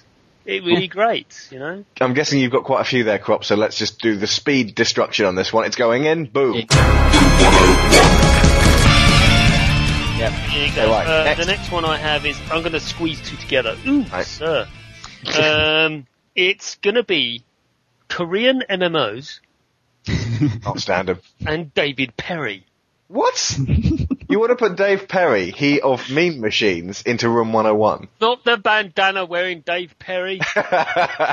Move on. This is 2009, not 1983 or 89. Not the one who was hoodwinked by his appearance on Games Master with uh, Super Mario 64. but he made mean machines. The man can't go to hell. It's not him. It's David Perry, formerly of Shiny Entertainment. Now of, is it Acclaim he now works Yes, for? Or he- the, the bat What the company? name of Acclaim? Oh, no, it's Acclaim. This is the man who promotes Korean MMOs, I believe. He's obsessed over the the Asian model of video games, which is broken. As in, uh, the microtransactions rather than straightforward, uh, No. subscription. But Now- surely it works. In their part of the world, that's fine. you know, if they want to spend 20 hours, or no, 48 hours without food or drink or sleep, and die in front of their, their, their cafes, I don't think they want to die. no, But, they haven't. Yeah, but surely then that's a testament of how addictive these games can be. Surely if they, you know, you're not paying for themselves. Finally, something we can actually argue in favour of, Tony. despite themselves. I mean, if you look at them, there's a, there's many occasions where Western publishers go, oh, "Look at that! I've got all these games over there. They must be worth some, some, you know, something." So you go, scut, they go scuttling over there. Codemasters did this, if you remember. What did they do? They made RF Online. Yep, that went, you know, bye bye. um, what else? Auto Assault. Bye. Um, um, and of course, uh, NCSoft are notorious for that. And, um, you know, uh, somehow Archlord is still going despite itself. But what about World of Fight? Is that gonna is that gonna be better in general, or is it you know is, is that just Korean or something? I don't, just go hang, hang on. I mean, if we look at look at what's happening now, I mean, World of Warcraft, yes, we all, you know, it's just a dominant force, but it's also done the thing where it's pretty much killed any other MMO trying to succeed in the space where it used to be paid for. You No. can't No, no, no, no. Can't I, complain developers trying to try something I different away that. from that. I counter this, okay? Okay. The problem with WoW, or the good thing about WoW, we have 11.5 million people around the world that play WoW. Right. No other MMO is going to even attempt to reach that zenith. Okay? They are at the top of the heap, actually scratching God's beard going, hello! whereas, whereas we have games like EVE Online and Lord of the Rings Online, they are got perfectly found a good founding of about 300k uh, players, and they're doing great. Thank you very much. You're welcome. You know, and that's you know, and th- their games are great. I mean, Warhammer Online as well, similar kind of numbers, but they're they're not they're not going to reach. So to say they're dead, they're not. They're just you got to. It's, it's a matter of scale. Yeah, it's a matter of scale that these companies think they're going to have the next World of Warcraft. That's the problem. not. That's they're Yeah. not, and they can never will. But they're happy with the revenue they get from three hundred thousand people. It's fantastic. Whereas you know, eleven and a half million. That that's you know the GDP of the average country. Are we talking more about the westernized um, uh, taking on of the Korean model here rather than just the straightforward MMO market, right? Right. So, do, what is your main problem with the Korean model of it, or is it just the the the whole idea of us trying to do No, what they no, do. no. It's not about the model. It's not about that. I don't mind about the model. It's just that they're bad. These games are bad. Don't play them then. They're- they shouldn't. No, I'm just offend, I'm offended by their existence. They're bad. And I hate it when people go scuttling over there going, oh, it's the future of gaming. No, it's not. He's beating the microphone. well, that, I, do you know what? I, I do agree in the way, you know, we do, everyone always seems to like look at the, what, what could be the next fad, you know, and, and that clearly, you know, there's so many people that did decide that. What an honourable pursuit, finding out what the next fad could be. But, it, you know, I don't know whether it does work in a Western society, and certainly the Korean ones don't work when the, you translate them back to here. But what's the current one? Is it Free Realms? Is that the one? yes, Free Realms is actually, but that's good for kids because they can just get by on the free stuff. And what's the EA take, isn't it? Oh, it's probably Sims rated. I don't know or care. um, but look, it's it. I have um, I have very little time for them. In that they're, these particular Korean MMOs, I really should stay away, and they're, they're, they're not very good. And um, really, if you I'm going to say that they affect very few people apart from Koreans. Can we keep the, this is going to be the first one we actually keep out, Tony? Is that Koreans gonna are all playing StarCraft anyway, they're not playing these. well, ones. can, can throw David Perry in there as well because he's Okay, you can throw David Perry in there. I tell you what, how how about we throw Korean uh, Korean free MMOs into the fire because they don't have any real place in the UK. But I I still believe the free model can work. It's just nobody's Not- really. It's not really about worked that. It's Yeah, I don't know, not- but you know, just to make it clear, the free model I think can work. Okay, in it goes. And you got one more, Chris. What do you want? Got one more. Okay. Use it wisely. Yes, the one more is oh no, because that's a historical thing and it's already in the fire. So it's going to be You're throwing the Arbiter in there? no, no, it's going to be obscene, obscenely, offensively obvious shovelware casual games. Oh, in the fire. Okay, yep. Um,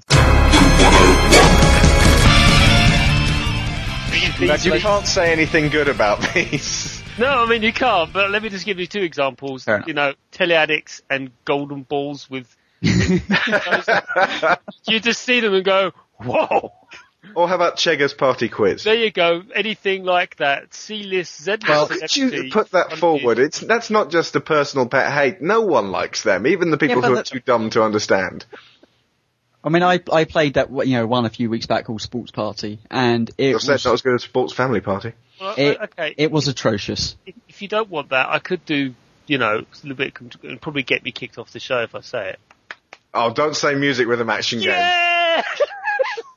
Absolved, Tony. We are keeping one for the flame. Look, we can't because we just had Bobby Blackwolf uh, doing a segment for us, and he actually brought up a good point. And should we say it here? Why not?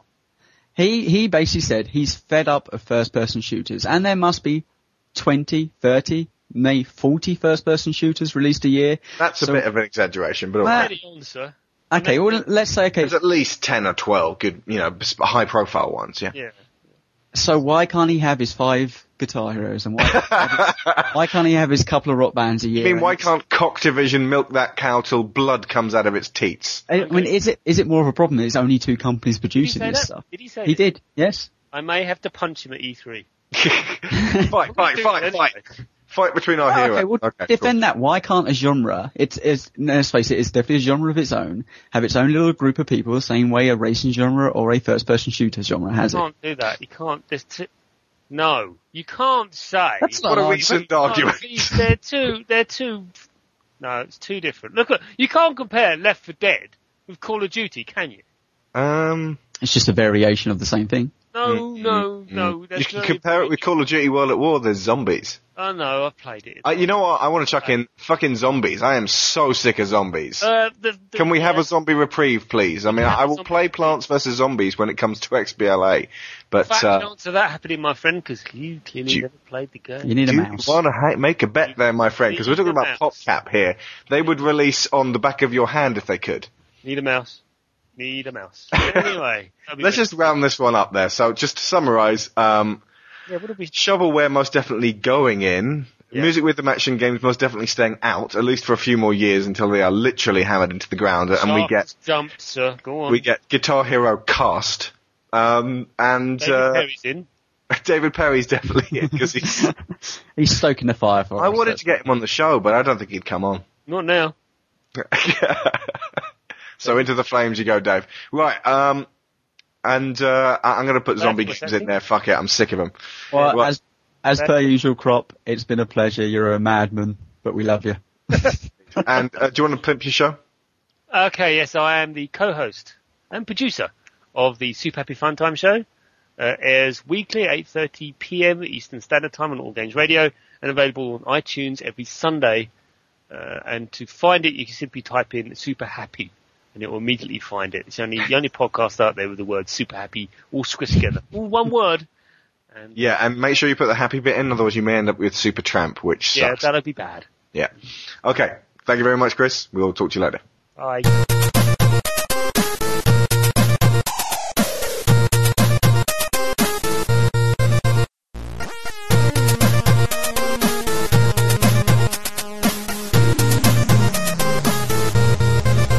David Turner and Michael Fox from Joypod. How are you doing, guys?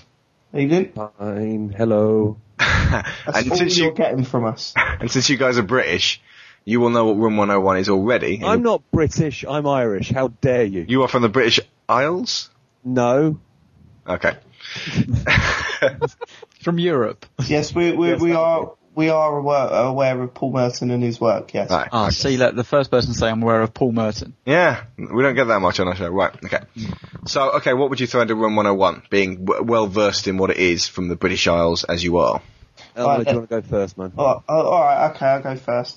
Um, kind of a controversial one, uh, but I want anything with an elf or a warlord or some sort of orc to be chucked into room 101 and repeated. you, rapidly man. on it. So, if you basically just asked, you want World of Warcraft to be put into Room 101?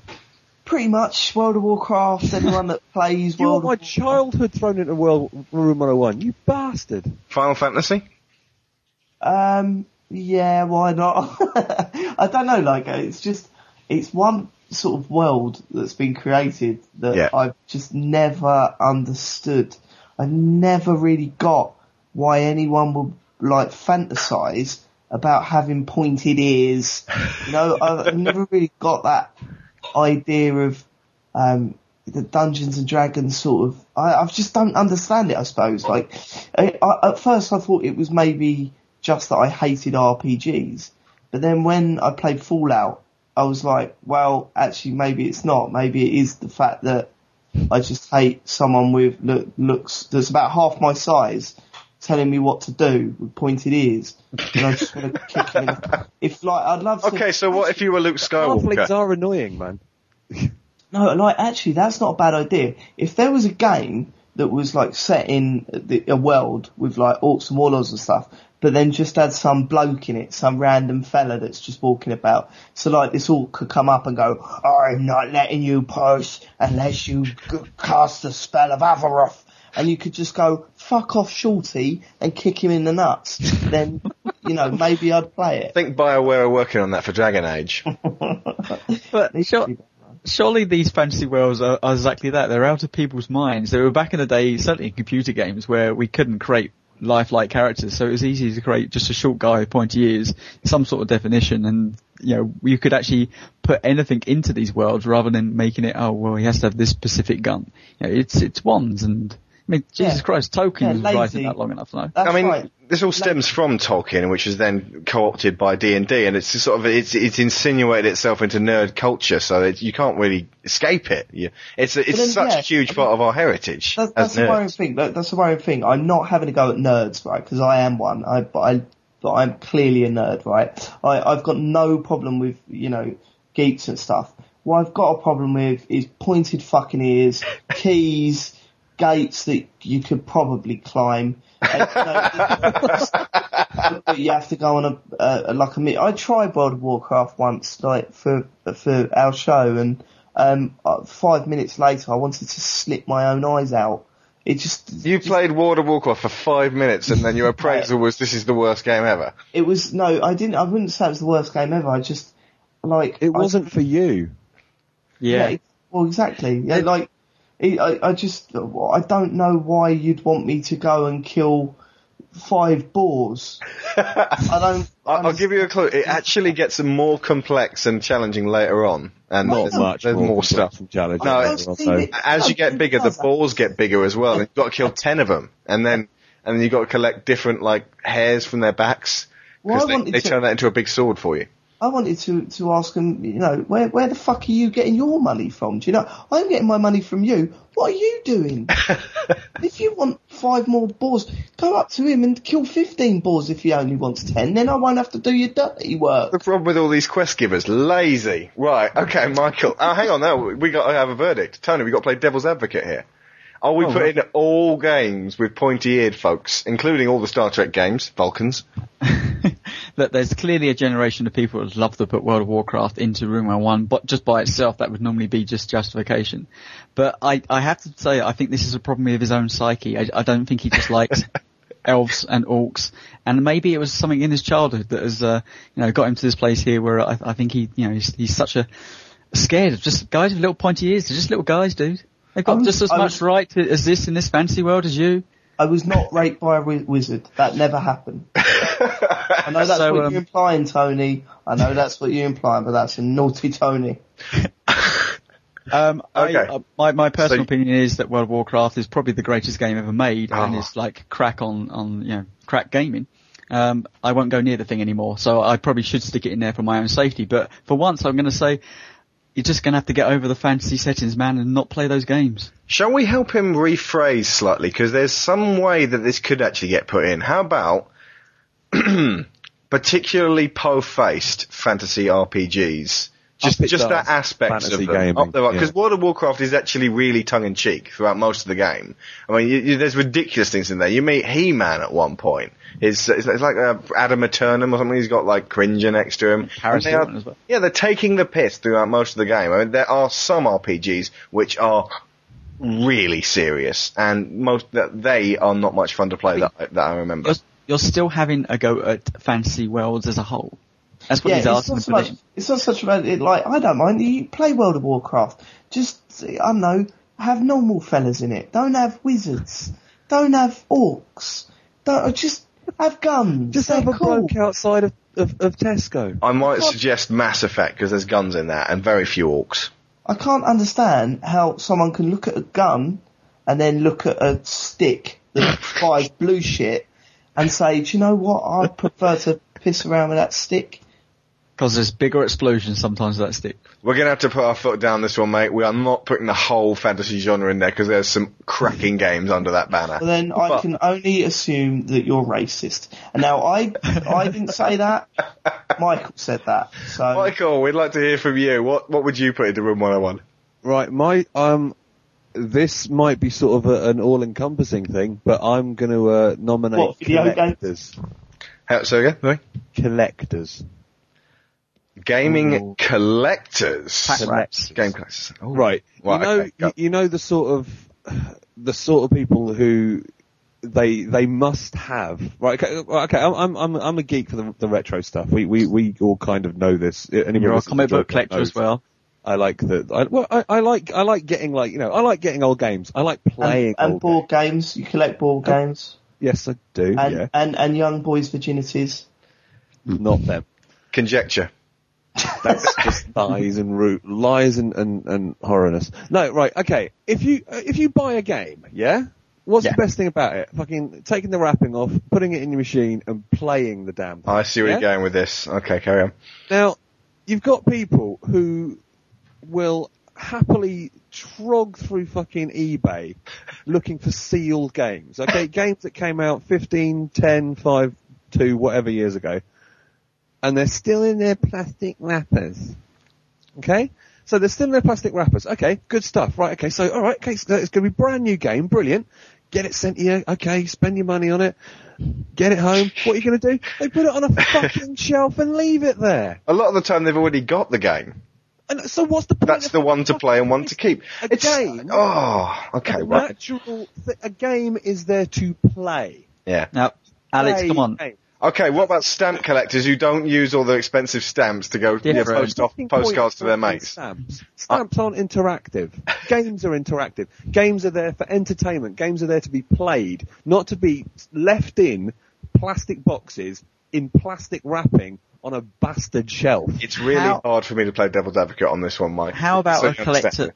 But how about a collector that is collecting games for prosperity's sake? As in, you know, I want I want to make sure that these games survive if there is a nuclear. No, no, it must never be played. Don't look at it. But That's I'm the playing.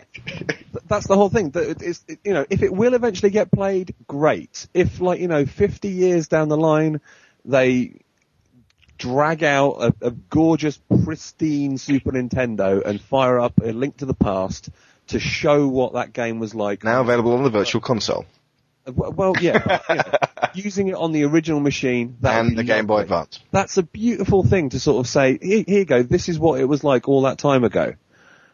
But if you're just going to leave it there, it's pointless. It goes against the thing's destiny. That annoys the crap out of me. Okay, okay. So here's the flip side. So you you buy a game when it comes out and you stick it on the shelf and you never get round to playing it, right? Twenty years down the line, you want to stick that on eBay. No collectors, no monies, mate. No monies. Fuck. no, it's, it just annoys the shit out of me. Because like, okay, but you've got people who now actively go out and buy, you know, will go and buy games If there's and on just limited leave it run, there sealed, just because they think like, oh well, maybe in a few years' time it's going to make me some money out of it. Well, that's you know fair play if you want to. As a comic that. book collector, sorry, mate. Yeah, uh, it's the you- it's the side of it. 90s and the lenticular holographic covers and a million versions of Spawn. See, Yeah. I'm glad I'm glad you put it in such a way because I'm you know I'm a bit of a collector. I've got all my consoles that I've had throughout my you know my younger He's got a years. little museum. Well, so do I. I, have Yeah, all my. but- I mean, I've still got my Super Nintendo cabled up underneath the television. It looks shit on a plasma, admittedly, but I've still got it there. But the Now- point is, that's your Super Nintendo, and that's the same as my collection. Every single one of these games was my game. I played it. I loved it. It went up on the shelf. Well, not everyone. Some I just threw away. But you know, most of the ones I've left on the shelf are real personal to me. But I'm you know, at least I played them. That's it. We played them. That's the thing. A game was designed, a game was built, a game was made, a game was coded, a game was put into a little sort of cartridge, and it was there to be played. It's not there to be just stuck up on a wall and not let to do its thing. That's, oh, it just riles me, man. Riled. But that's the same scenario as you see the guys with their action figures and they're still A1 mint condition in a box inside a glass cabinet, which is yeah, but that's inside. tragic. man. And you're like, it Alex remains- carefully hides his action figures. Yeah, no, you're terrible. Uh, but no, you've, I so have, you've I got have some like, action figures, but they're all here in front of the telly. There's Sergeant Slaughter, there's Hellboy, and they have a little fight. Michael, I I've hate got Hellboy so right much. here as well, actually. I've got the uh, the first movie Hellboy. He's just he's the most perfect rendition of Ronnie Perlman I've ever seen. It's awesome.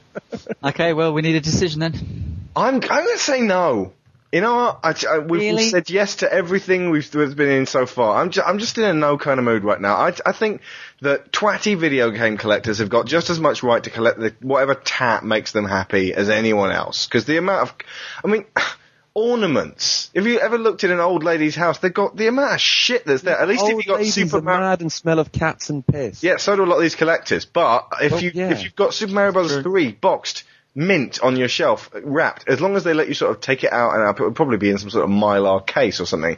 But sort of look at it, it's it's a thing of beauty. I think that should be preserved more than a fucking stamp. So I'm actually But it's pro never going to collectors. get played. I know, but at the same time, at the same time, there's so many collections out there of things that aren't actually going to get used for their intended purpose, and that's the point of collecting stuff. You hoard it, you make your own little museum, and you look at things, and it, we're all guilty of it on some level. You know, there's something in your house which is never going to be useful for what it was supposed to be used for. You Yeah, know. but he, yeah, I, to me, he, A condom. it's their money, house. and a lot of them don't have wives and children. So what else are they going to do with their independent, you know? but to me, he's he narrowed it down so much where it's just like, if you're going to buy it, disposable income. it. Sorry. Play it. That's all. That's all we're saying here. Is if They do. They buy the shelf, two, Tony. I said that earlier. They've got Then two. don't buy two. Buy one and play it and enjoy So it. don't collect. Are you saying don't collect now? No, no, Are you it's gonna still tell collecting, Commander but Tim it's, it's collect? using it. That's the thing. It's still Okay. collecting, but it's using the game. We've got a It's- hung jury it's here, guys. enjoying Tony it. says yes, I say no. No, but see, yeah, but you, you're putting out that people take bad care of the stuff. You know, I'm looking here. I'm looking at a copy of Final Fantasy X. Did he love that game? That's as in mint condition as the day that I brought it. It doesn't have a cellophane around it, but so what? I mean, really? I mean, I can. That game is still perfect condition. It just That's isn't it. shrink wrapped, and I've I've played. still got I've still got the the um the Super Mario Kart that I bought on the day it came out from Woolworths for forty nine pounds ninety nine, and it's still got the sticker on it saying how much it fucking cost. That's pretty awesome. It still looks as good. Oh as shit, it I should have put that into room 101. People that don't take the fucking stickers off. that pisses me off. I always love That it when you buy a gone in. second I, game. I played that game so bloody much, and it still looks like you know, it still looks like you could you could pick it off the shelf if you wanted to. I will Well, then- say that collections of games, if you've ever seen an entirely, a well-kept collection of every game on a system, all in a big, sh- like, shelf stacking situation, that looks awesome. It's like, wow, this person really cares about the Dreamcast or whatever. None of the boxes Yeah. are broken, they're in alphabetical order or even worse, chronological order of when they were released and shit like that. Just, I love I, I've seen a person who has that, who has literally every single Dreamcast game that's ever been released. I think there's a rare kind of beauty in that though. Not played a single one of it. Okay, he's a freak, but there is a, a rare kind of beauty in that kind of pursuit. So what we're going to do, Tony, because we've got to finish in like two minutes. What? Well, where's that place between heaven and hell? Oh, it's uh, Limbo. Limbo, purgatory. So you're going to send this to limbo? This is hard. Because I, I, I do completely agree with you and all my collection is exactly the same and I kind of agree with Alex that if you want to be anally obsessive and just do it, there's worse things in the world than sitting there and collecting video games. Okay, but I would chuck him in if they just bore you to tears talking about something you don't care about and clearly not noticing that you are chewing off your own arm trying to stop from hearing about the various different versions of Half-Life that would possibly released. How about, uh, a, I'd chuck him in, I'd kick him in there if that, if that if you're a collector and you you're just doing it for the sake of collecting it and there's no passion behind it, you're just like, I have a sealed copy of this and great. true. If that's, if that's the case, they are That's so the case, going in. Then you're going in. But if you're a collector that, you know, you absolutely loved that Dreamcast and you played all the games before, it was your favourite thing and you just want, you know, that, that pristine collection because it's your most favourite possession in the world. Yeah, if it's based on pride and passion of something that you love, then brilliant. But Fine. my, my, my thing is, you have to have played the game previously before you can have the ability to actually have a seat. so Yeah. there's a whole bunch of rules here that you're going to have to list before you actually go into heaven or hell. But uh, well, just for just for the sake of uh, argument, we'll chuck in the people who just collect them because they're, they're that kind of person and don't really care for games. Leslie, they could go in right now. So, I a win. ques- so a question, right? Yep. Out of everyone you've interviewed for a Room 101, I'm the only one not to get one in there. That is yeah, correct. that is correct. Well, well, I'd like to finish with this. Fuck you, Alex. Fuck you, Tony. You shouldn't have chosen something we liked. Everything, everyone else chose something that we. I mean, how could we say no to QuickTime events being constantly used in games? I'm sick of it. Uh, well, you, you clearly haven't seen the art of heavy rain then, my son. Oh, Tell you what, mate. Just because it's you, I will give you one more chance and one more minute to name something quick that we could maybe chuck into room 101. Michael Fox. Done. Room 101. Bye, Mike. Scream for us, Mike. Okay. Thanks, guys. Oh, do you want to plug your show, by the way? Uh, n- nah. No. It's called JoyPod. It's live. It's awesome. Check it out, guys.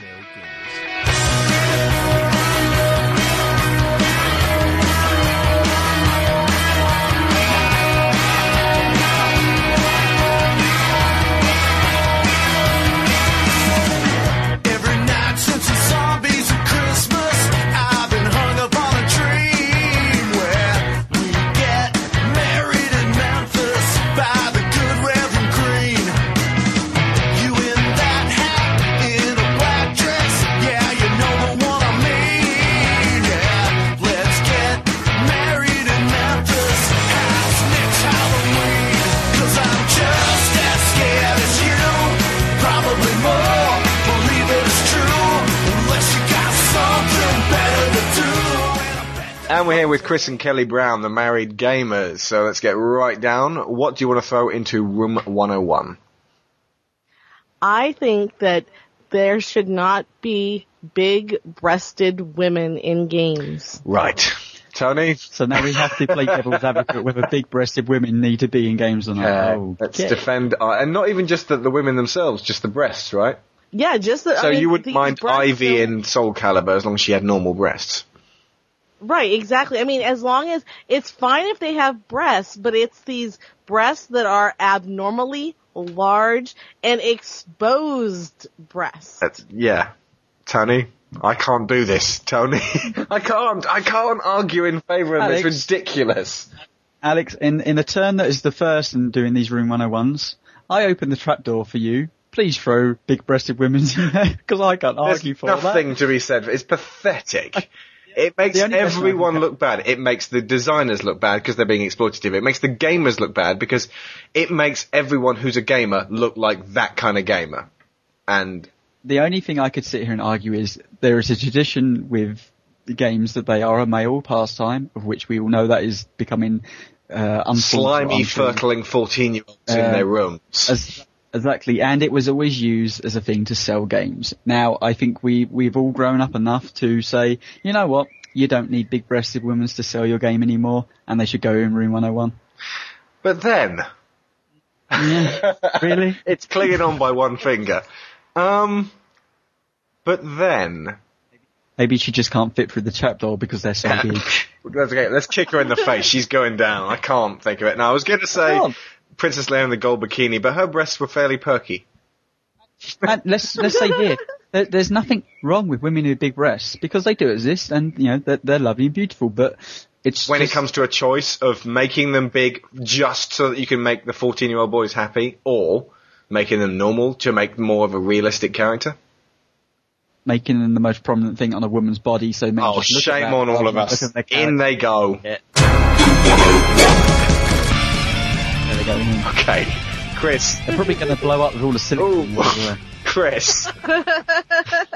Um, the, uh, my pet peeve is games that require you to collect things just so you can get in more hours of gameplay into their game. Right.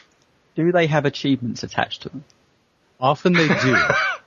then I'm all for it. No, but surely that's bad, Tony. The idea that you're like, right, I'm 20 hours into this game to get all the other like orbs or all the other flags or all the other hidden packages is going to take me another 20 hours. Do I really want to troll the city for that long? let's let's argue the point. that This is an easier one to argue. So why do they exist? Now we're all pretty sure that they exist just to make you be in that game world a bit longer. I don't think anyone could doubt that. Keep it off the second hand market for a bit longer. Um, unless they're done right. And I, you know, let's face it, Crackdown um, had the orbs, and you know, people were addicted to uh, collecting the orbs, and they were collectibles. Let's not jump away from that, but they actually gave you something. True. But then again, Grand Theft Auto 3 and Vice City, whenever you got like 10, you got a new weapon. See, I'm I'm the problem with this because I I played Grand Theft, Grand Theft Auto 4, and I was the one of the ones that went round and shot every pigeon in the city so I could get the uh, the achievement for doing so. Ah, took so long. and, and I would say, was it worth the 10, 15, maybe even 20 gamer score? Well, it was for the key of the city, which was 100 points, and that's more to do with me being an addict of achievements. Okay, you have else. no idea what Tony will do for pathetic piddly amounts of gamer score. Every single one is earned. Thank you very much. Seriously. No, no, but you know, I suppose what they would say, well, it was to make you explore the city. I mean, there was some pigeons where literally I was going underneath bridges and out onto a pier that I never knew would existed unless I was going for a pigeon. So they'd- were basically enticing me to explore their game world to the fu- fullest. And I think sometimes that's what they're there for. They're not just there to expand the, you know, make the game for you to be there longer. I think sometimes they're just like, we created they this spent ages on it, yeah. building over here, and people walk past it Or because there is no drive past it at 90 miles an hour. Yeah, how about you spend some time, look at You know what, Chris? This isn't going in. I'm sorry, mate. I, I th- here's the here's the main reason why. They're optional. You don't have Yeah. to do it. You have to do quick time events in God of War. There, there is no option there. You got to do them. But uh, you know, even if it's becoming old and hackneyed, but in in the next Grand Theft Auto that comes out, I, I, I found like four pigeons in the in the in GTA 4. I'm going to find three in the next GTA. then in that way, it's uh, Crackdown is against this actually because it makes you find the things and it gives you. well, they're optional, but it's it's yeah, but it doesn't. It gives you greater abilities to your to your. It's your still person. You have to optional.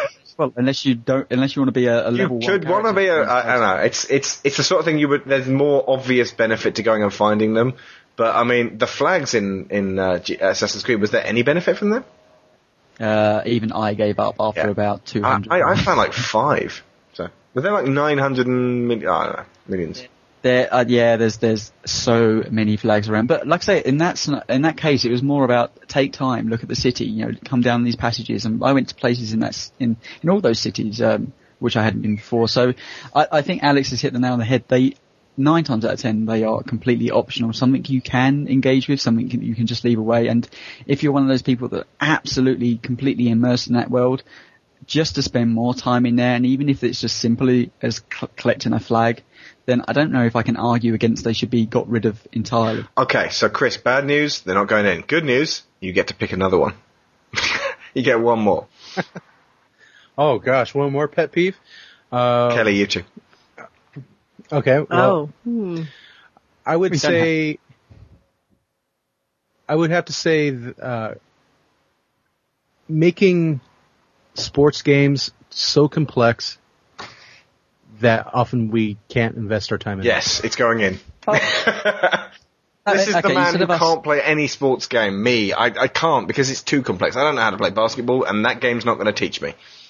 And instead of us arguing for this, give give us a, an opinion why. What is there any other titles that really made you feel like this? give us. Well, I, I really want to play uh, NHL. I really want to play Madden, but you had to know like the minutia. Like you know n- now even trading players in in in ten, creating whole teams, uh, you know, by using the web and then importing them, and it's become so convoluted. I just want to revisit those those uh, uh, Master System or Sega days where you know you just pop in NHL and then you're playing against friends within minutes. doesn't EA? but doesn't EA give you uh, Madden All Star or All Play? That's what it's it's called. You know the the sl- and du- I I use dumbed down in the in the uh, the nicest of terms, but you know in a, a dumbed down version of the you know the bigger and more complex game. but it's not on the console that I that I play with my friends.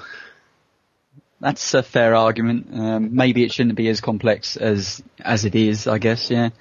Um, I mean, as a Brit, I know nothing about American football, but I do play Madden every year, and I just stick it on easy, and uh, I have a good time. And I don't know the rule sets. I always just go, you know, pick whatever you think, Mister Madden. yeah, sure. A shotgun. That sounds like it should work in this situation when I'm trying to. Sorry, kick a field goal. shotgun on the football field? Is this the last Boy No, Scout? no, it's where they line up. Uh, oh no, I'm not going to even attempt that. That's going to get me in trouble. No, it, it's they line up somehow and they do a move. Um, but you know, I, I think that you know, this comes back to a conversation we've had on a previous uh, conversation um, episode of the Digital Cowboys, of course, um, where we're talking about the game difficulty. I think you know, there should be something in Madden where it can just strip all that stuff out and leave you with more of a, a core basis. Look, if you just want to throw a football up a pitch and run for the line and not necessarily get caught up with all this stuff, it should be easily easily more accessible. I mean, obviously, if dads are playing it with their kids, they can explain it to them. But what if kids just want to play alone? You know, and they aren't really massively into the complexities of football. Yeah, no, I'm, I'm going to go. Yeah, this is going in. But ha- yeah, but hang on. I mean, sp- sports games have, uh, although they're a huge market, you tend to have the same people that buy that game year in, year out. And I know that doesn't grow its market necessarily, but you know, a guy that's really, really into American football, why shouldn't he have the ability to play something that is completely based around But that? it should be it's, you know, optional because it means I can't play Madden ever. And is it not? Are we are we sure that all these games are at a point now where But every time I put in anything EA related, it throws so many stats at me before I even press start. I'm like, oh god, I don't know. Um, X. Yes, but you're a fan. You're a fan of Fight Night, which then just puts everything to the sticks. Yeah. Fight Night Round 4 specifically. We are veering way off topic. Kelly. Okay, right, this is going in, so it's going, ah! I'm disagreeing. I I think this stuff has to be. there. Oh, I'm, for God's I'm sake. No, but I'm all On for jury, FIFA. Kelly. No, but I mean, seriously, for one sec, I'm all for FIFA being the ridiculously complex game it is because it's it's built for football fans. And if you're not a football fan, why are you playing FIFA? I Hang think on, he means soccer just to all in- Americans. Yeah. No, But, no, you know, no, no. that- I, I agree with you in, in terms they should be more accessible. Um, and something like All Play obviously does that. And maybe what they need to do is bring the All Play stuff into the current generation console we're playing. But I can't just say don't make them as complex as they are because I think they're looking at their, their demographic of people and they're saying there's a lot of people out there that buy these year, year, year in, year out that actually want that. Disagree with me? Seriously? I do. I think there's room for both, uh, but they're not giving us both. I would love to be able to play Brazil and once again take down the UK, you know, over and over and over again, but in, in the World Cup. But I can't because they always make it too complicated and they don't leave an option of easy play. What happens in 10 years' time when all these seasoned players of Madden are playing Madden 2010 and there's no new kids playing it because it's too convoluted and no one's there to explain it to them because we're all online? Well, I, I personally think you know this this criticism to EA. I think they've already seen this. I, they've seen dwindling sales of their products over the last few years because of this issue, and I think you have seen them. You know, stuff like All Play on the Wii. I think that is just the first step to them saying, "We know, we know that you know we're not growing our audience with this." Um, so you know that that stuff is I think slowly being catered for, and I think just you know rationally throwing it in Room 101 isn't really going to uh, solve that problem because they're already. Oh, as opposed to all those other problems we've been solving left, right, and centre on this show. How oh, more dare quick we have a fair events. argument, eh? No, no, okay, you're, you're fair enough. So, sorry, Chris, neither of you have to go in. Denied. Kelly, give us Oh. something terrible. I hate the games that you play all the way through them and you find out that there is one little convoluted side, like, mission. side mission that is keeping you from your thousand gamer score. In. And it, and it's like some little thing that you have to like, go find the canary that is blue or something like Which that. Which game has a blue canary? I don't know, but Oh, it was Blue Canary. It was on the 2600. I remember that one. yeah, you're finding you're finding yourself going through the whole game, and you think you've done all your missions, and you're at the end of the game, and you're like, okay, I finished all of my achievements, and you find out, oh, I haven't. I have one little side achievement, and it and it's you know something as stupid as as as finding the blue canary or You killing hit your pet the pink- dog or You have to hit the pink peggle before you hit the orange peggle. Uh, yeah or you know something like that. Or even worse, secret achievements. Oh, Christ, yeah. what is the point And of those- them? and- uh, and then you're searching, you know, you're searching the internet trying to find out what secret achievement you need, and it's like, you know, hold your left nostril while lifting. That's the Natal version. you know, yeah, exactly. You know? Okay, it's going in. Come on, Tony. we Get it in there. We've got to get at least two for two. Two for four. Well, so what the the argument is basically if there's just something. Are you going to say, well, you should have been checking your achievements the whole way through the game? Well, and and I I understand that, but when it's when it's a stupid achievement, So stupid Yeah, achievements, who- then, really, is what you're saying. But who does it matter to? It's, it matters to you. It matters to you, Tony, because you're like, oh crap, now I've got to go back and play this whole game again, and then you do. And then they win. but are you willing to put in the 200 plus hours again? Hang on, Yeah, which game do you it- play for two? You you played Blue Canary on the I- two six hundred for two hundred Infamous. Infamous. You play through it on good, then oh, you got to go play it on bad now. Uh, okay, this is a bigger discussions about a- achievements, which you know I don't think we can tackle on, in this section. But yeah, games which uh, are very very vague in what you should do, and then if certainly if it's not an RPG, say, um, and you get halfway through a game and then you realise that you didn't pick up the blue canary 40 hours ago, and suddenly the achievement attached to that, there's no way you can get back unless you do the entire game again, which is going to be multiples of hours, is nothing but frustrating, and they should cut that shit out. So yeah, re- yeah, it's going to be one of those. goes. Put it in. Brilliant.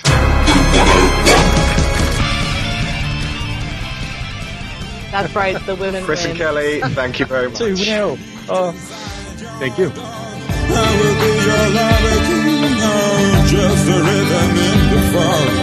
will be every song you sing, or just the heat inside your Okay, that was Room 101. Thanks to everybody involved. Uh, eagle-eared listeners may have noticed that we were saying things like, this is the first time we've ever talked to so-and-so. Uh, that's because we were doing those interviews when we, we literally had just met them. We've been sitting on those for quite some time now. We're just waiting until we can compile this whole show together, and I'm very proud of it now. And literally most of these people have now been guests on the show, so yeah, it may seem a bit weird. But um, this was a very good show. I mean, we have some really good stuff in the future based around uh, singular topics. Um, so tune back in, and of course, tune back in next week for our regular show, which is somewhat different from uh, what you listen to here. But um, the, the strange thing, Alex, we never even did our Room 101. No, let's do them next week. Okay, so there we go. Special special treat. If you tune in next week, you're actually hear our pet hates. I think they've just listened to two odd hours worth of other people's pet hates. They're sick of them now. They, they want to hear what people love. And many thanks to everyone who has attended on the show. Rob Borges of Gamers with Jobs, Cooper Hawks in command of Tim Wilsey of Gamehounds, Daniel Floyd of Floydo Animation, Bobby Black Wolf of All Games Radio, Chris O'Regan, of Super Happy Fun Time Show, David Turner and Michael Fox of Joypod, and Chris and Kelly Brown, the Married Gamers. Of course, if you'd like to disagree with anything that Alex and me tried to defend in the podcast, you can send us a email to mailbag at thedigitalcowboys.com. You can also leave us a voicemail message on our new Skype line, which is the Digital Cowboys. So just uh, type that into your contacts, and you can just leave us a phone message, which we will play, barring obscenities, on the show. And of course, you can visit our new website, thedigitalcowboys.com. Very important you put the the in. And I think that will do it for this week. I've been Alex Shaw. I've been Tony Atkins. And they've been many, many different, very special guests. thanks to everyone involved. Addresses in the show notes. Happy trails.